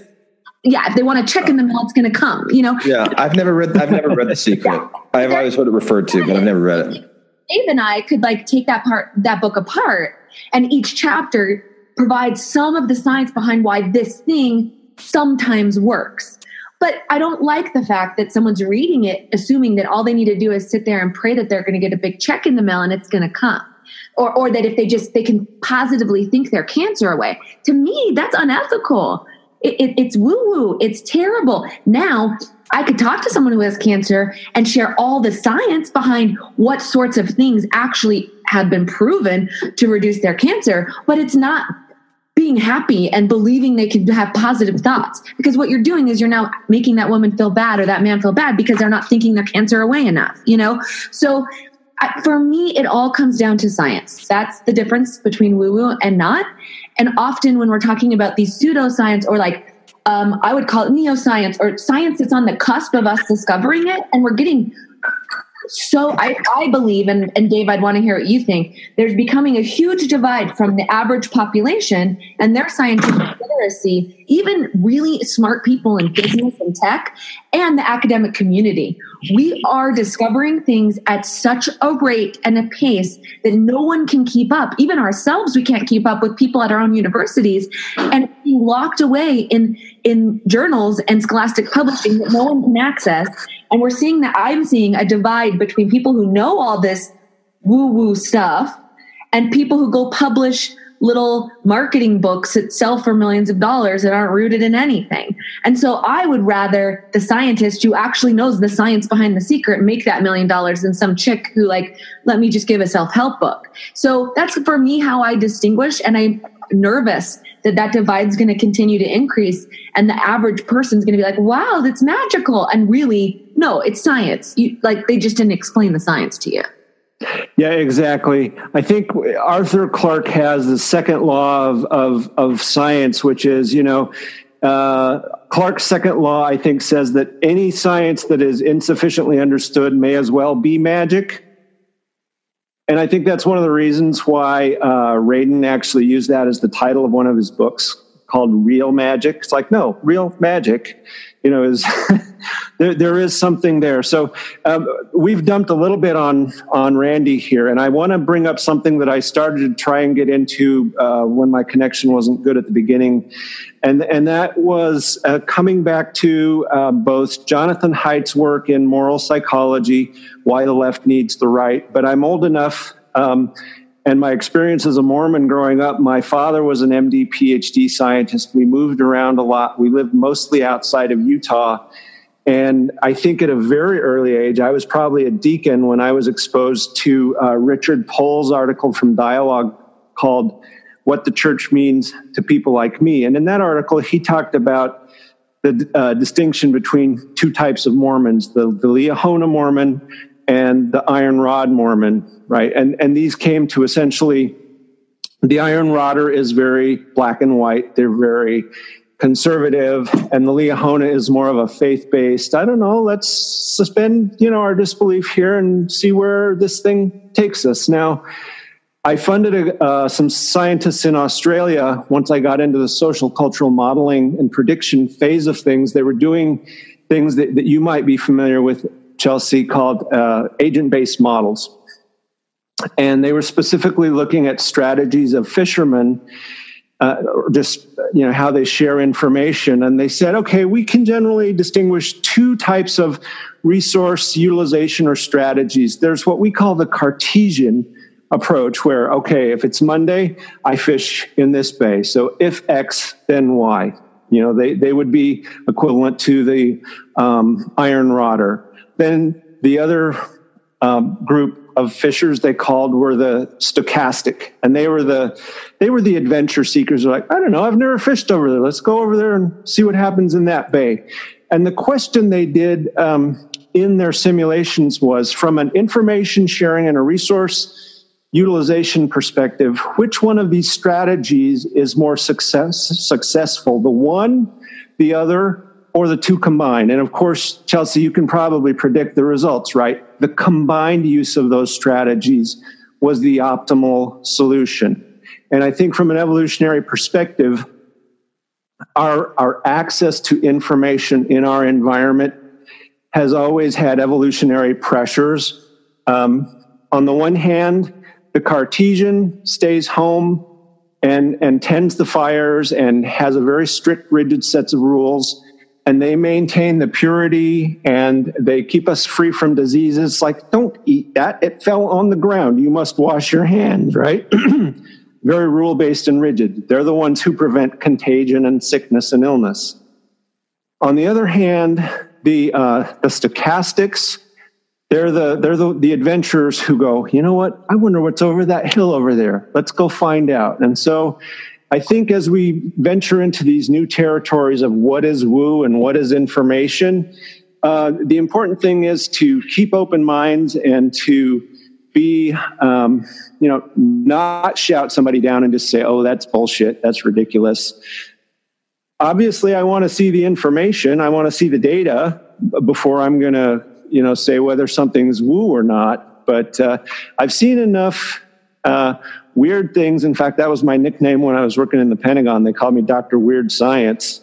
Um, I've seen enough fascinating and, and, weird things, and I'm, I'm open to the creative potential of the universe uh, enough to say, well, you know what? What's woo right now may not be woo tomorrow. So, uh, how about this? What if, you know, you've talked so much about such fascinating topics. I think the question I'm most curious about, Dave, is what to you still is a mystery? What what keeps you up at night? What is the thing that you're like, I wish we had an answer to this problem? Yeah.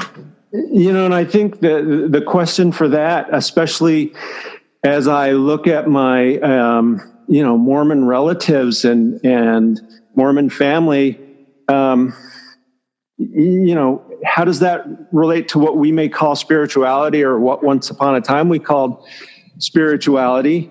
Uh, that that's probably my biggest challenge. You know, I mean, I've been I've been wrestling not with just these questions, but I just sent Glenn a picture of the church's latest book called Saints, the Standard of Truth, and it's you know it's their first volume of trying to inoculate the youth with uh, all of these ideas that 20 years ago I, I, felt like I was hiding a porno magazine if I was reading, you know, No Man Knows My History or or any of, you know, take your pick of any of the other historians who've been excommunicated for writing things that are now in the church's standard of so-called truth. Right.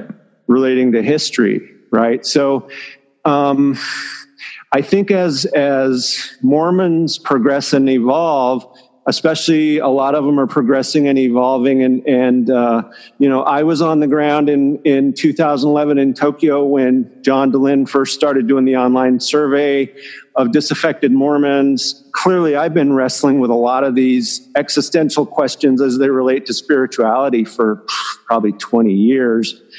Um, I'm still in the pews. I play the organ in church on Sundays but you know what it what really keeps me up is is not so much the the science that that's interesting. I think what keeps me up is um, you know worrying about uh, how a lot of this uh, is is. Uh, how all of this cultural and social evolutionary pressure and Mormonism is just a fraction of, of all of the other social and cultural uh, evolutionary pressure that I see going on, um, you know, with our kids.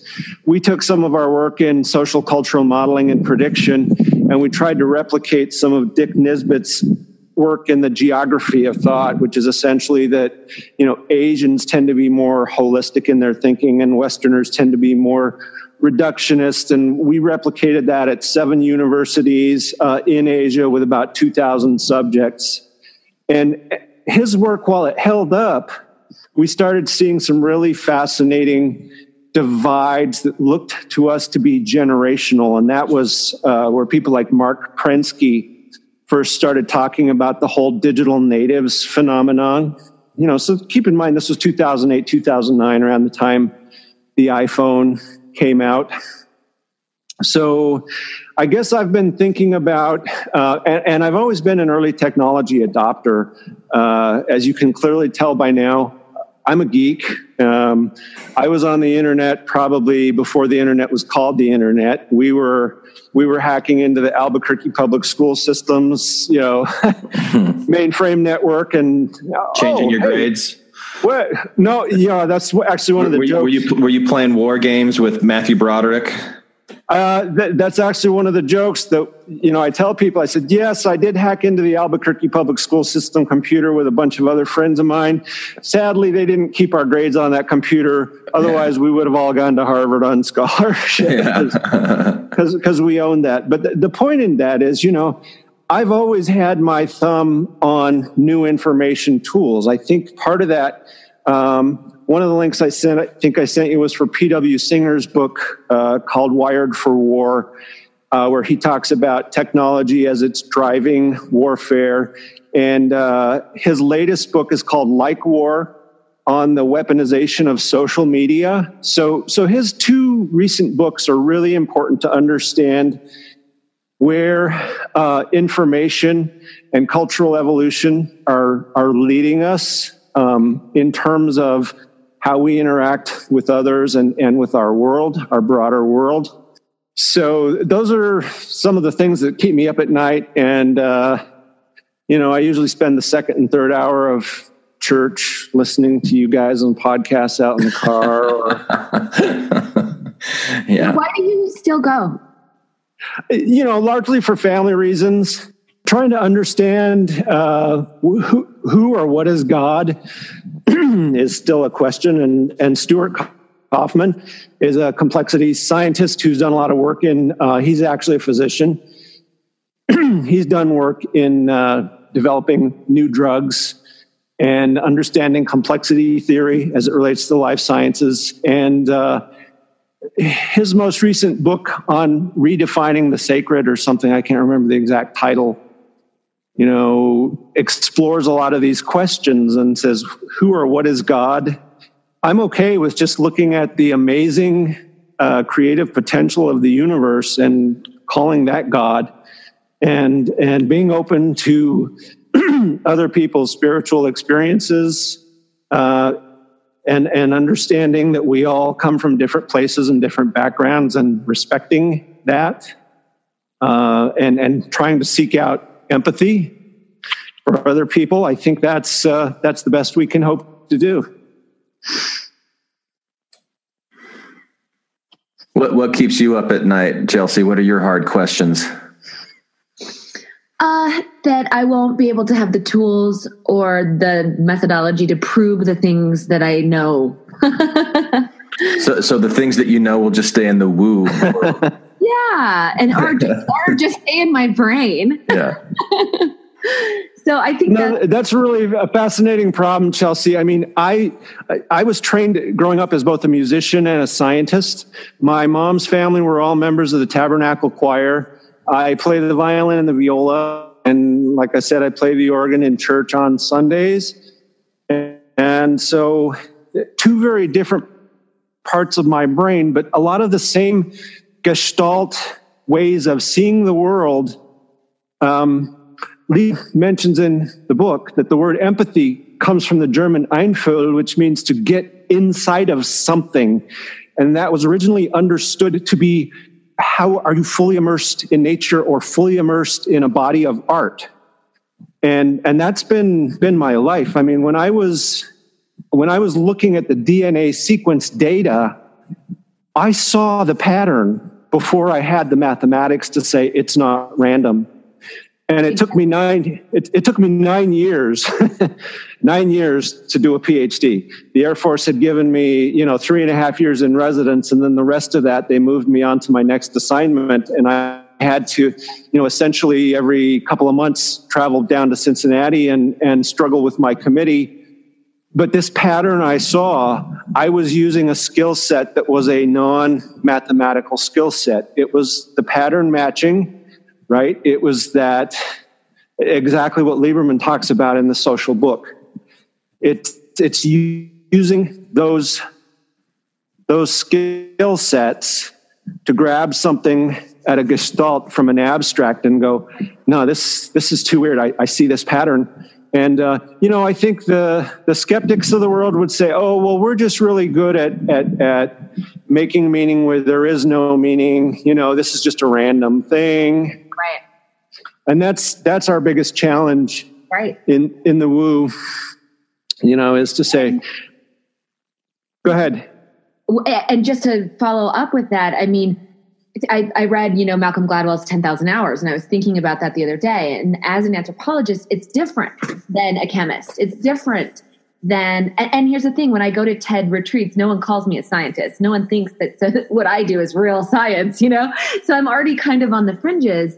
But why my field is different, I feel like, is it's studying humans. It's studying human interaction. It's studying the the the physiological output of a human social interaction. And that's something I do every single day all day long. So I have way more than 10,000 hours because I don't just live my life.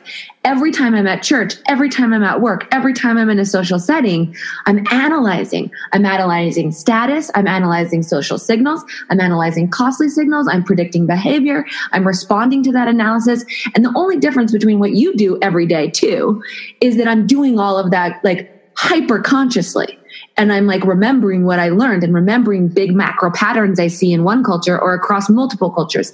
And, you know, I know that that has given me a significant amount of sophisticated social mathematic rapid processing power. I don't know how to prove that. And I don't necessarily have the tools to do that or the skills to do that. Clearly, I'm more into the social part of the social science. Yeah. I think it just traps me a little bit. I think it makes me a better anthropologist. I can literally go in the field and within five days be welcomed into someone's home, be welcomed into spiritual spirit possession rituals that no Obruni, no just white person is just allowed to walk off the street and go. I'm able to master that social interaction, but that's not considered a hard skill or a hard methodological trait. And that's what anthropology is. We go into the field and we literally, just like the, the definition of empathy, we literally put ourselves into a completely new context into someone's life. We shit in the same toilets, and let me tell you the holes that I have had to go in. We we drink the same water. We get the you know the we make the same meals. You hand wash the clothes in the pond. Like you put yourself into every physical and sensorial interaction that this people that these people are experiencing in order to better understand some of these sensory patterns that we just can't measure or consciously think about yet and we just don't have the methodology to prove to anyone in the world that what i'm doing i think is science so yeah. that's kind of well, what I think we've just barely scratched the surface with some of the simple dichotomies, even that we want to try and make, you know, like left handed versus right handed, conservative versus, you know, liberal. It's, it's just the tip of the iceberg. When we're talking about the genomic variation that goes on, so if you send me your 23andMe or you send me your ancestry file, there's a lot of actually really useful information in some of the variability in different genes that we all have. So one one great example is if you take 100 people, you put them in a room, you give them all the same dose of caffeine, and then you send them to the bathroom every 10 minutes and measure the metabolites of the caffeine, you plot a bimodal curve. There's people who excrete rapidly and there's people who don't excrete rapidly, and that comes down to a single point mutation in one of those drugs that clears the caffeine and there's thousands of other examples just like that, that the whole world of precision medicine is trying to struggle with. And that's one of the reasons why the, the dirty secret I mentioned of the drug industry not even be able, being able to eff- effectively treat more than about 30% of people who actually take any given drug. It's because they don't understand the genetic variability of the populations that are taking their drugs? Do they have enough Asians in their test populations? Do Asians excrete differently than Westerners? And Absolutely. To follow up with that, Dave, and I'll just interrupt really quickly. They're also, it's so expensive in the US. So they're starting to take drug trials all over the world to developing nations because they can do cheaper drug trials. And there's a ton of ethical problems with that, as well as some of these bio, uh, neurobiological problems. Yeah look at the oxytocin receptor in the septal region. That's going to turn out to be really important. we, we already know that variability in the in the oxytocin receptor. Uh, there's a couple of points of variability that I can look at from your 23andMe sequence and can tell what the likelihood of of uh, different personality traits are just from that single point of mutation in that that one gene. So these are all. We could pit pit you against Chelsea. You have Chelsea in the bar determining what occupation everybody is. We could, we could have you looking at the, the the genome and you know what are the personality types, and we could turn this into a whole show. Yeah, there you go. I, have been thinking of a of a metaphor. Really, um, almost the entire time. We started talking about the different disciplines that are approaching reality, the physical world, whatever you want to call it. And you know, there's that that classic example of the the blind men feeling the the elephant, and you know, they're all in different places feeling the tusks or the trunk or the ears, and they all think it's something different, right? I, and I I. I, I, think if if they're studying the elephant and then they start going deeper into the elephant's biology, where they get to the level of cellular investigation or they get to the level of atomic investigation, they go deeper and they get to that quantum realm. Eventually, what they find regardless of where they're starting from in the elephant, they're going to get to this like fundamental energy that is the fabric, the building blocks of everything that's made. And what's interesting to me with this this this image is that you can do the same thing for each of the explorers. Each each person that's examining a different location on that elephant, if you go deep eh, within them to their cellular level, atomic level, ultimately they are also that same stuff that they're looking at in the whatever section of the elephant they are, and so it's like that that yeah. And Glenn, I, I quantum energy and the apparatus. Yeah, I, yeah. I didn't tell you the most important part, Glenn, yeah. and that is the the underlying structure of the vibrations in the microtubules is a three pattern. There's a oh, right. yeah, there's a triplet of triplet resonance in there, and in fact, when Anirban told me that I immediately thought of you because you talked about three patterns yeah. so much. But uh, in yeah. fact, he he does talk about a resonance chain that extends in the vibration of these networks all the way from the subatomic scale and then when you measure in single microtubules and then you measure in a single neuron and yeah. then you measure in a cortical column and then you measure in the whole brain he's actually building whole brain models uh, in his lab in Japan that are that are measuring the, this orchestra, if you will, yeah, of, of right. vibrations that's happening.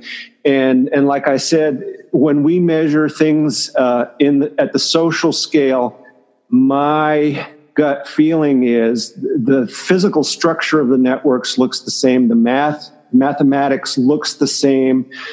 I see one over F dynamics. I see nonlinear dynamics. I see the same equations going on. It looks to me like it's it's just an ex- it's turtles all the way down. You know, yeah. it's it's all fractal. So.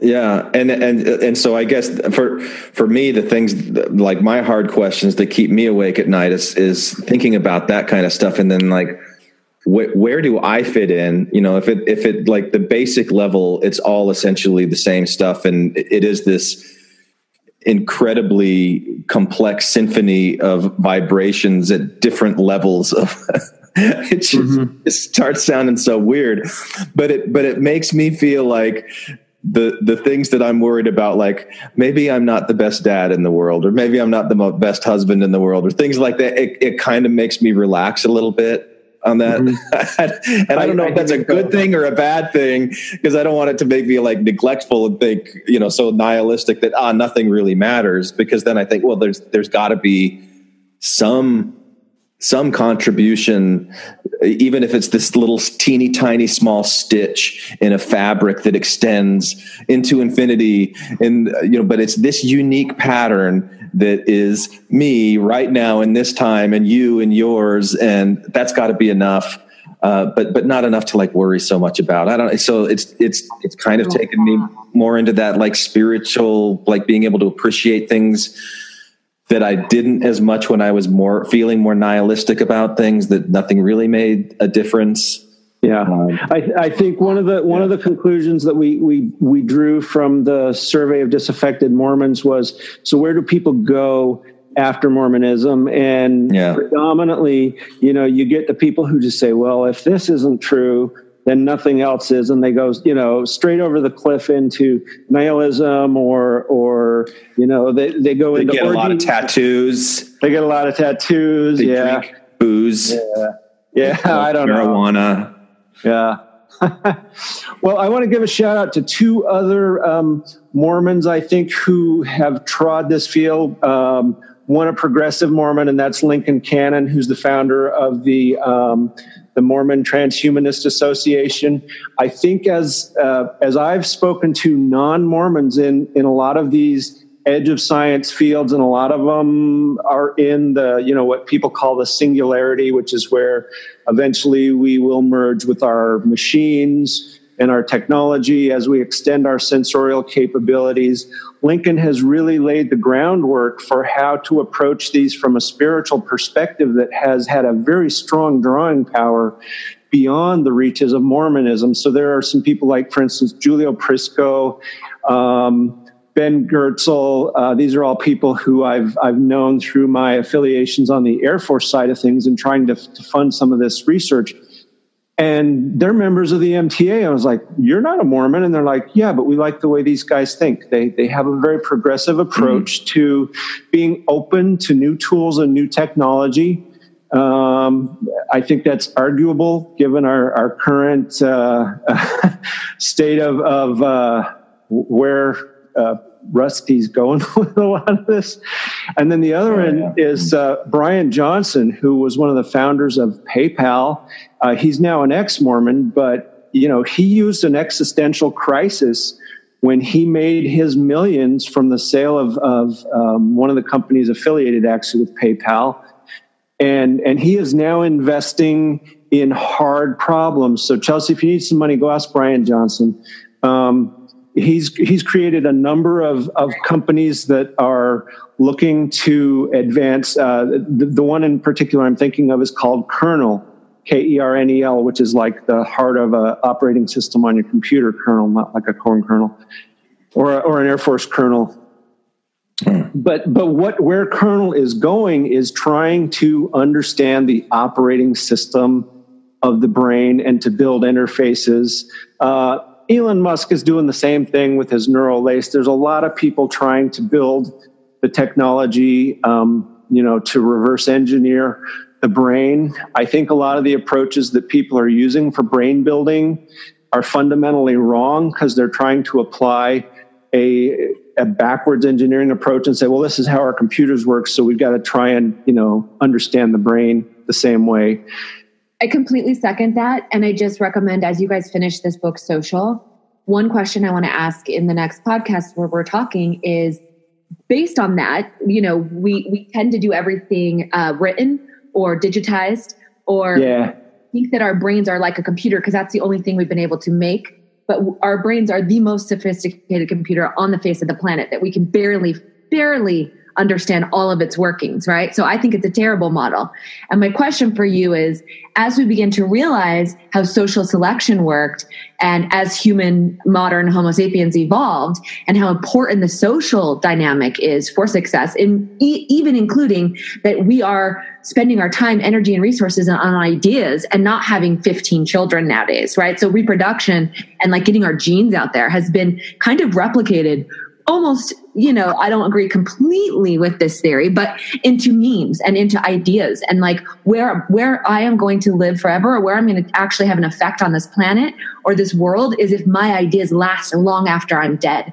And so people are investing more in that than I'm going to have 15 children so that my genes invest long after I'm was, dead. Was that why President Nelson asked the sisters to go on a social media fast for 15 days? Was he hoping to make more babies and less memes? That's a good point. Anyway, I want you guys to think about that as social is okay, so the best model for the brain is not a computer. So what is it? And how does seeing ourselves as inherently social first change the way that we create metaphors for our brains and bodies and interactions? Yeah, Yep. That sounds like a that sounds like a good uh, place to pick up.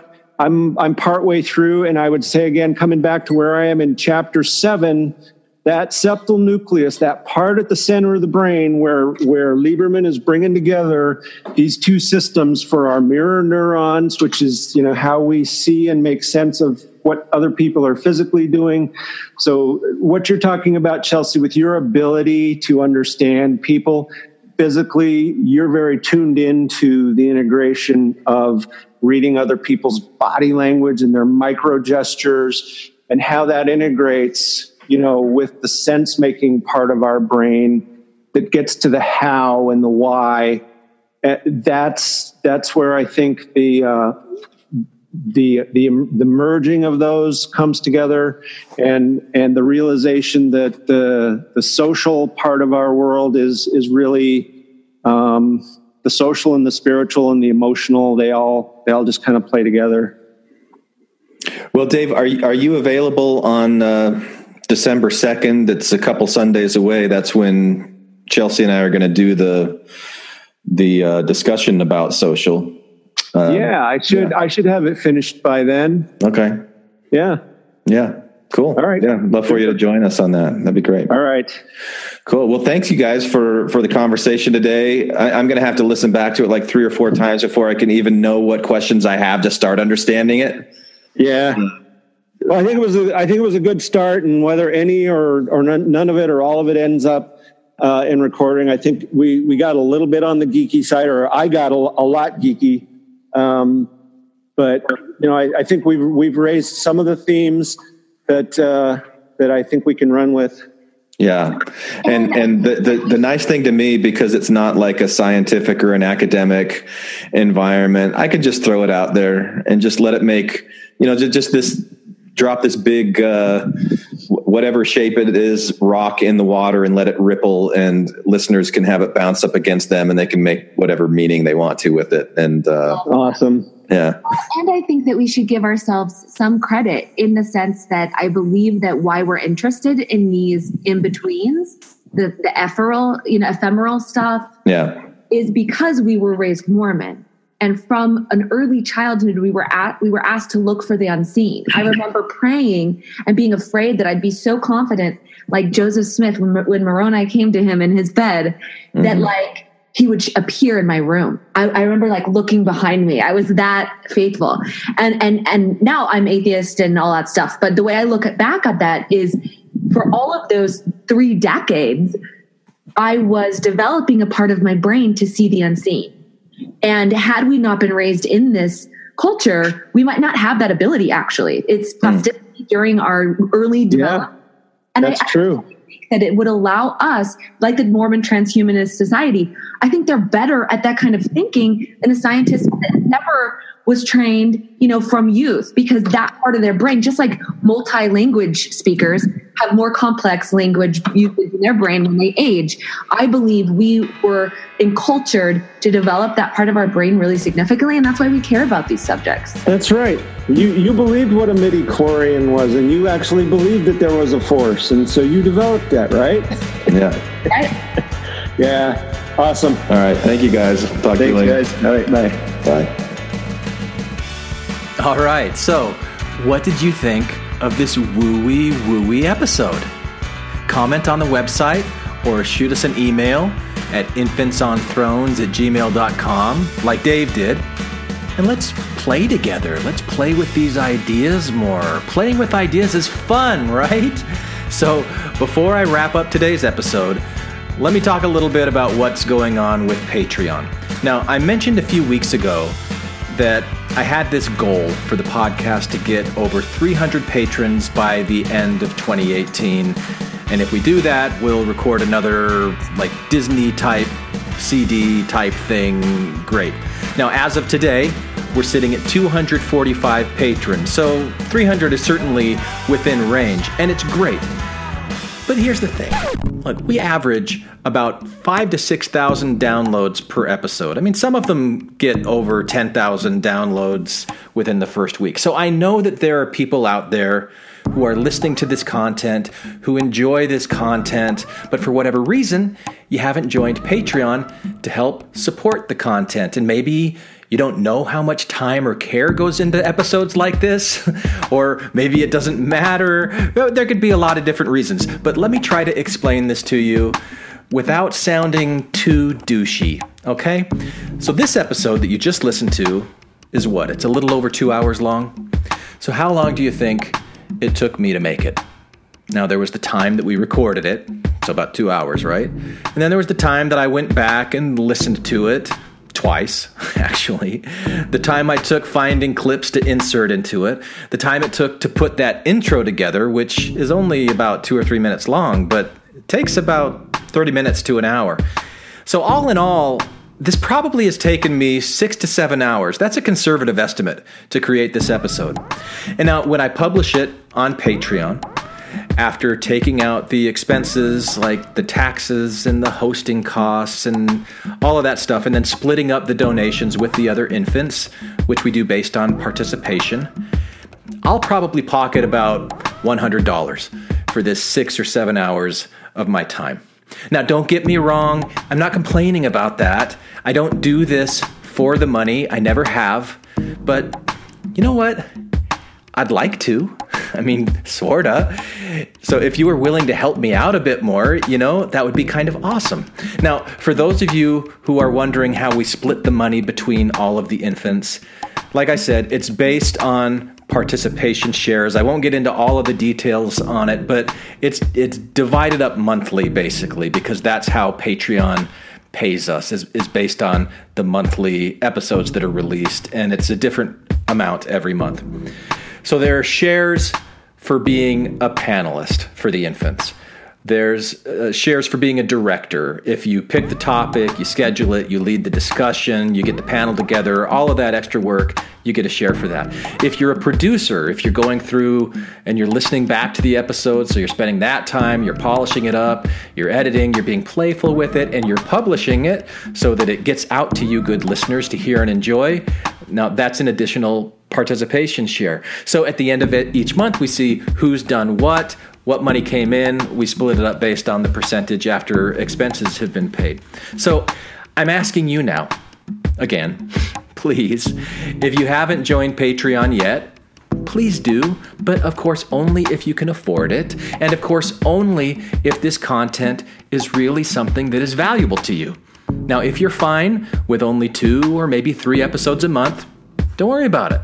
But if you want more content, and honestly, I think some of the recent Patreon only content has been pretty damn good, like the Jeremy Goff SmackDowns. I've started doing some deep dives into Alan Watts material. There are some unpublished episodes, panel discussions that haven't been published yet on Patreon only, but will be rather soon. So it's good stuff on Patreon. And if that's what you want, if you want more content than two or three episodes a month, then I'm going to ask you to put your money where your ears are. And then I'll keep putting my mouth where your. Okay, never mind. Now, I've been thinking about making this move for a while, probably since the spring. But there was kind of a recent straw that hit my camel right in the back. And I'm going to share that with you right now. Don't you love it when I read you iTunes reviews. I mean, we ask for iTunes reviews at the end of every episode, right? So why should we be, or I'm saying we, me, why should I be upset by iTunes reviews? I'm asking for them, right? So here's a two star iTunes review that was left on November 17th, 2018, from Paul M. in Katy, Texas. And Paul titled his review, Tired, Stale, and No Longer Funny. It's a three pattern. Thanks, Paul. I got it. He says, There was a time I enjoyed IoT, but they have gone downhill ever since they started taking donations. I think it became more of a job instead of a fun hobby ever since. Gone are the thought provoking smackdowns. Instead, they spend their time putting down John Dehlin, Sam Young, and Bill Reel. Really? You didn't hear the most recent episode I did with Bill Reel? Come on, Paul M. Even their recent General Conference spoof, usually their best episodes, was mediocre at best. My favorite infants are John Hamer, Brother Jake, and Heather, but they rarely participate anymore. Instead, we have Angry Matt, expert on all things, and Edit Happy, he's not funny, Glenn. John Larson knew when it was time to move on. IoT should do so as well. okay. Oh, Paul. So, like, look, what? What do you guys expect me to do when I read something like that? Right? You know? so, Paul, this goes out to you and any and all of the other Pauls out there like you.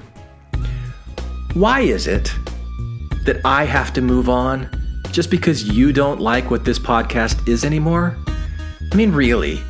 How entitled do you have to be to think something like that, let alone to take the time to go put a shame mark on a podcast that you at least used to enjoy. I mean, if you don't enjoy it anymore, no problem. You don't have to listen, you can move on.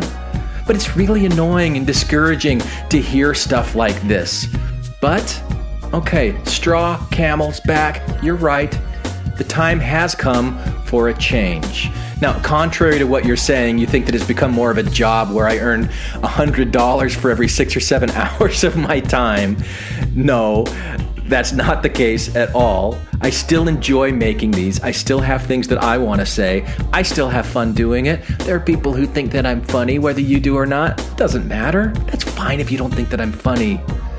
But I want to say the things that I want to say to people who want to hear them, to people who appreciate what we're saying.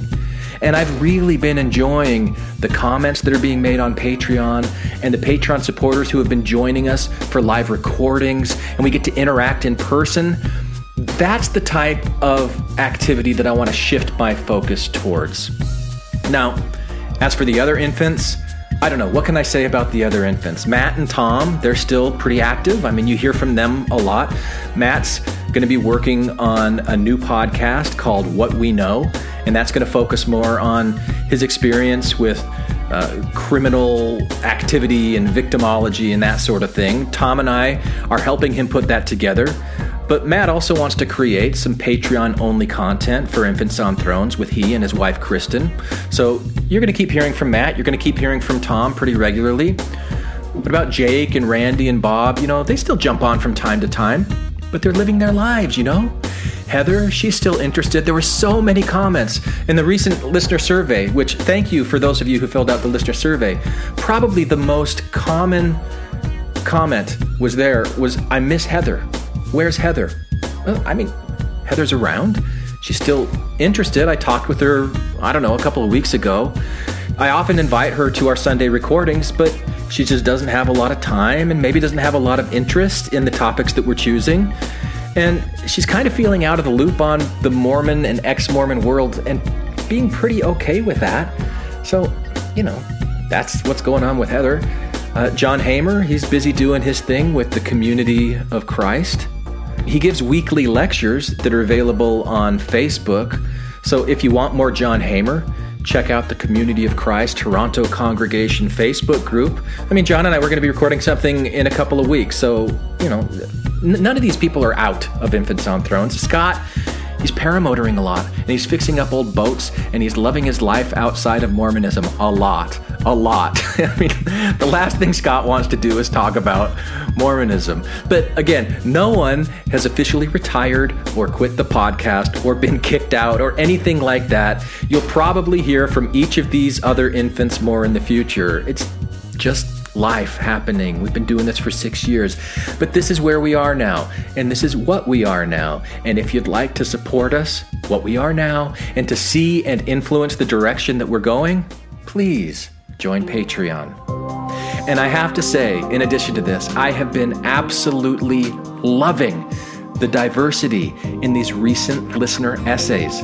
Now, if you haven't voted for any of these essays yet, and there's not as big of a turnout this time as there was when we did the first listener essay contest last February, it's kind of dropped off. The the voting has dropped off, not the listener essays. Mean, there's probably going to be I don't know 15 or 20 of them this time. There's a lot that keep coming in. I love it. I love it. But remember, you can vote for every single one of these essays. You don't have to pick just one. And more importantly, you can give feedback to the authors. And possibly by giving that feedback, and if you choose to include your email address or not, you could form new connections and friendships that way. If you want to, it's an opportunity that's right there. But there is so much talent, so much heart, so many unique perspectives among you, this listening audience. I, I just, I feel so proud to be able to have reached all of you like this. And I, I barely have a comprehension of all of you that are out there. So when I do get to see who some of you are and hear from some of you, it, it it's it's amazing. It's amazing. It's it's sort of a modern miracle, really. And I love being able to publish listener generated content. Most of these essays just absolutely blow me away simple stories of true, genuine experience and questions and struggles and introspection and bravery and vulnerability. I, I, I, just love it. So I hope that those contributions with listener essays will continue as well. I, I think it's so valuable and important for many voices to be part of this thing called Infants on Thrones that honestly all of us are creating together. It's not just me and my six to seven hours with this episode, which is now getting closer to eight after that long spiel about Patreon. but anyway, that's what we're doing. That's where we're going to go starting in January 2019. You're going to see a significant decrease in the number of episodes that come out just generally to the public, probably one every two weeks. Whereas on Patreon, there'll be anywhere from one to two per week because it's really nice. I love being able to. So here's one of the things that I've started doing on Patreon is there's a there's a community page where people can post links and say I think you should smack down this. You should look at this video. You should look at this article. And I can go through those without having to assemble a panel together. I know it's not as great when you don't have multiple voices on the panel, but I can knock these, these things out pretty quickly and, you know, scratch that itch that you guys want to hear. What's a smackdown on this? And get a couple of people together and we can do it. And uh, open up the Sunday live recordings. You guys can jump in and be part of a panel discussion. I don't know. It's it's been really nice, and I'd like to put more focus on building that Patreon community. So that's what we're going to be doing in 2019. And as always, thank you for listening to Infants on Thrones. Please come and support us on Patreon. And now, how about a listener generated outro? And I'd love to get more of those, by the way. So if you haven't created an outro and you'd like to, do it. Send it to us. Email it to us. I'll use it. Kind of just like this. This is Trent dwelling in the land of Mordor between two temples. You can comment on this episode on the website infantsonthrones.com. And if you really like what you hear, give the Quorum a five star rating and write a short review on iTunes. I did. Anyone for the closing prayer? Thank you for listening to Infants on Thrones. Infants on Thrones.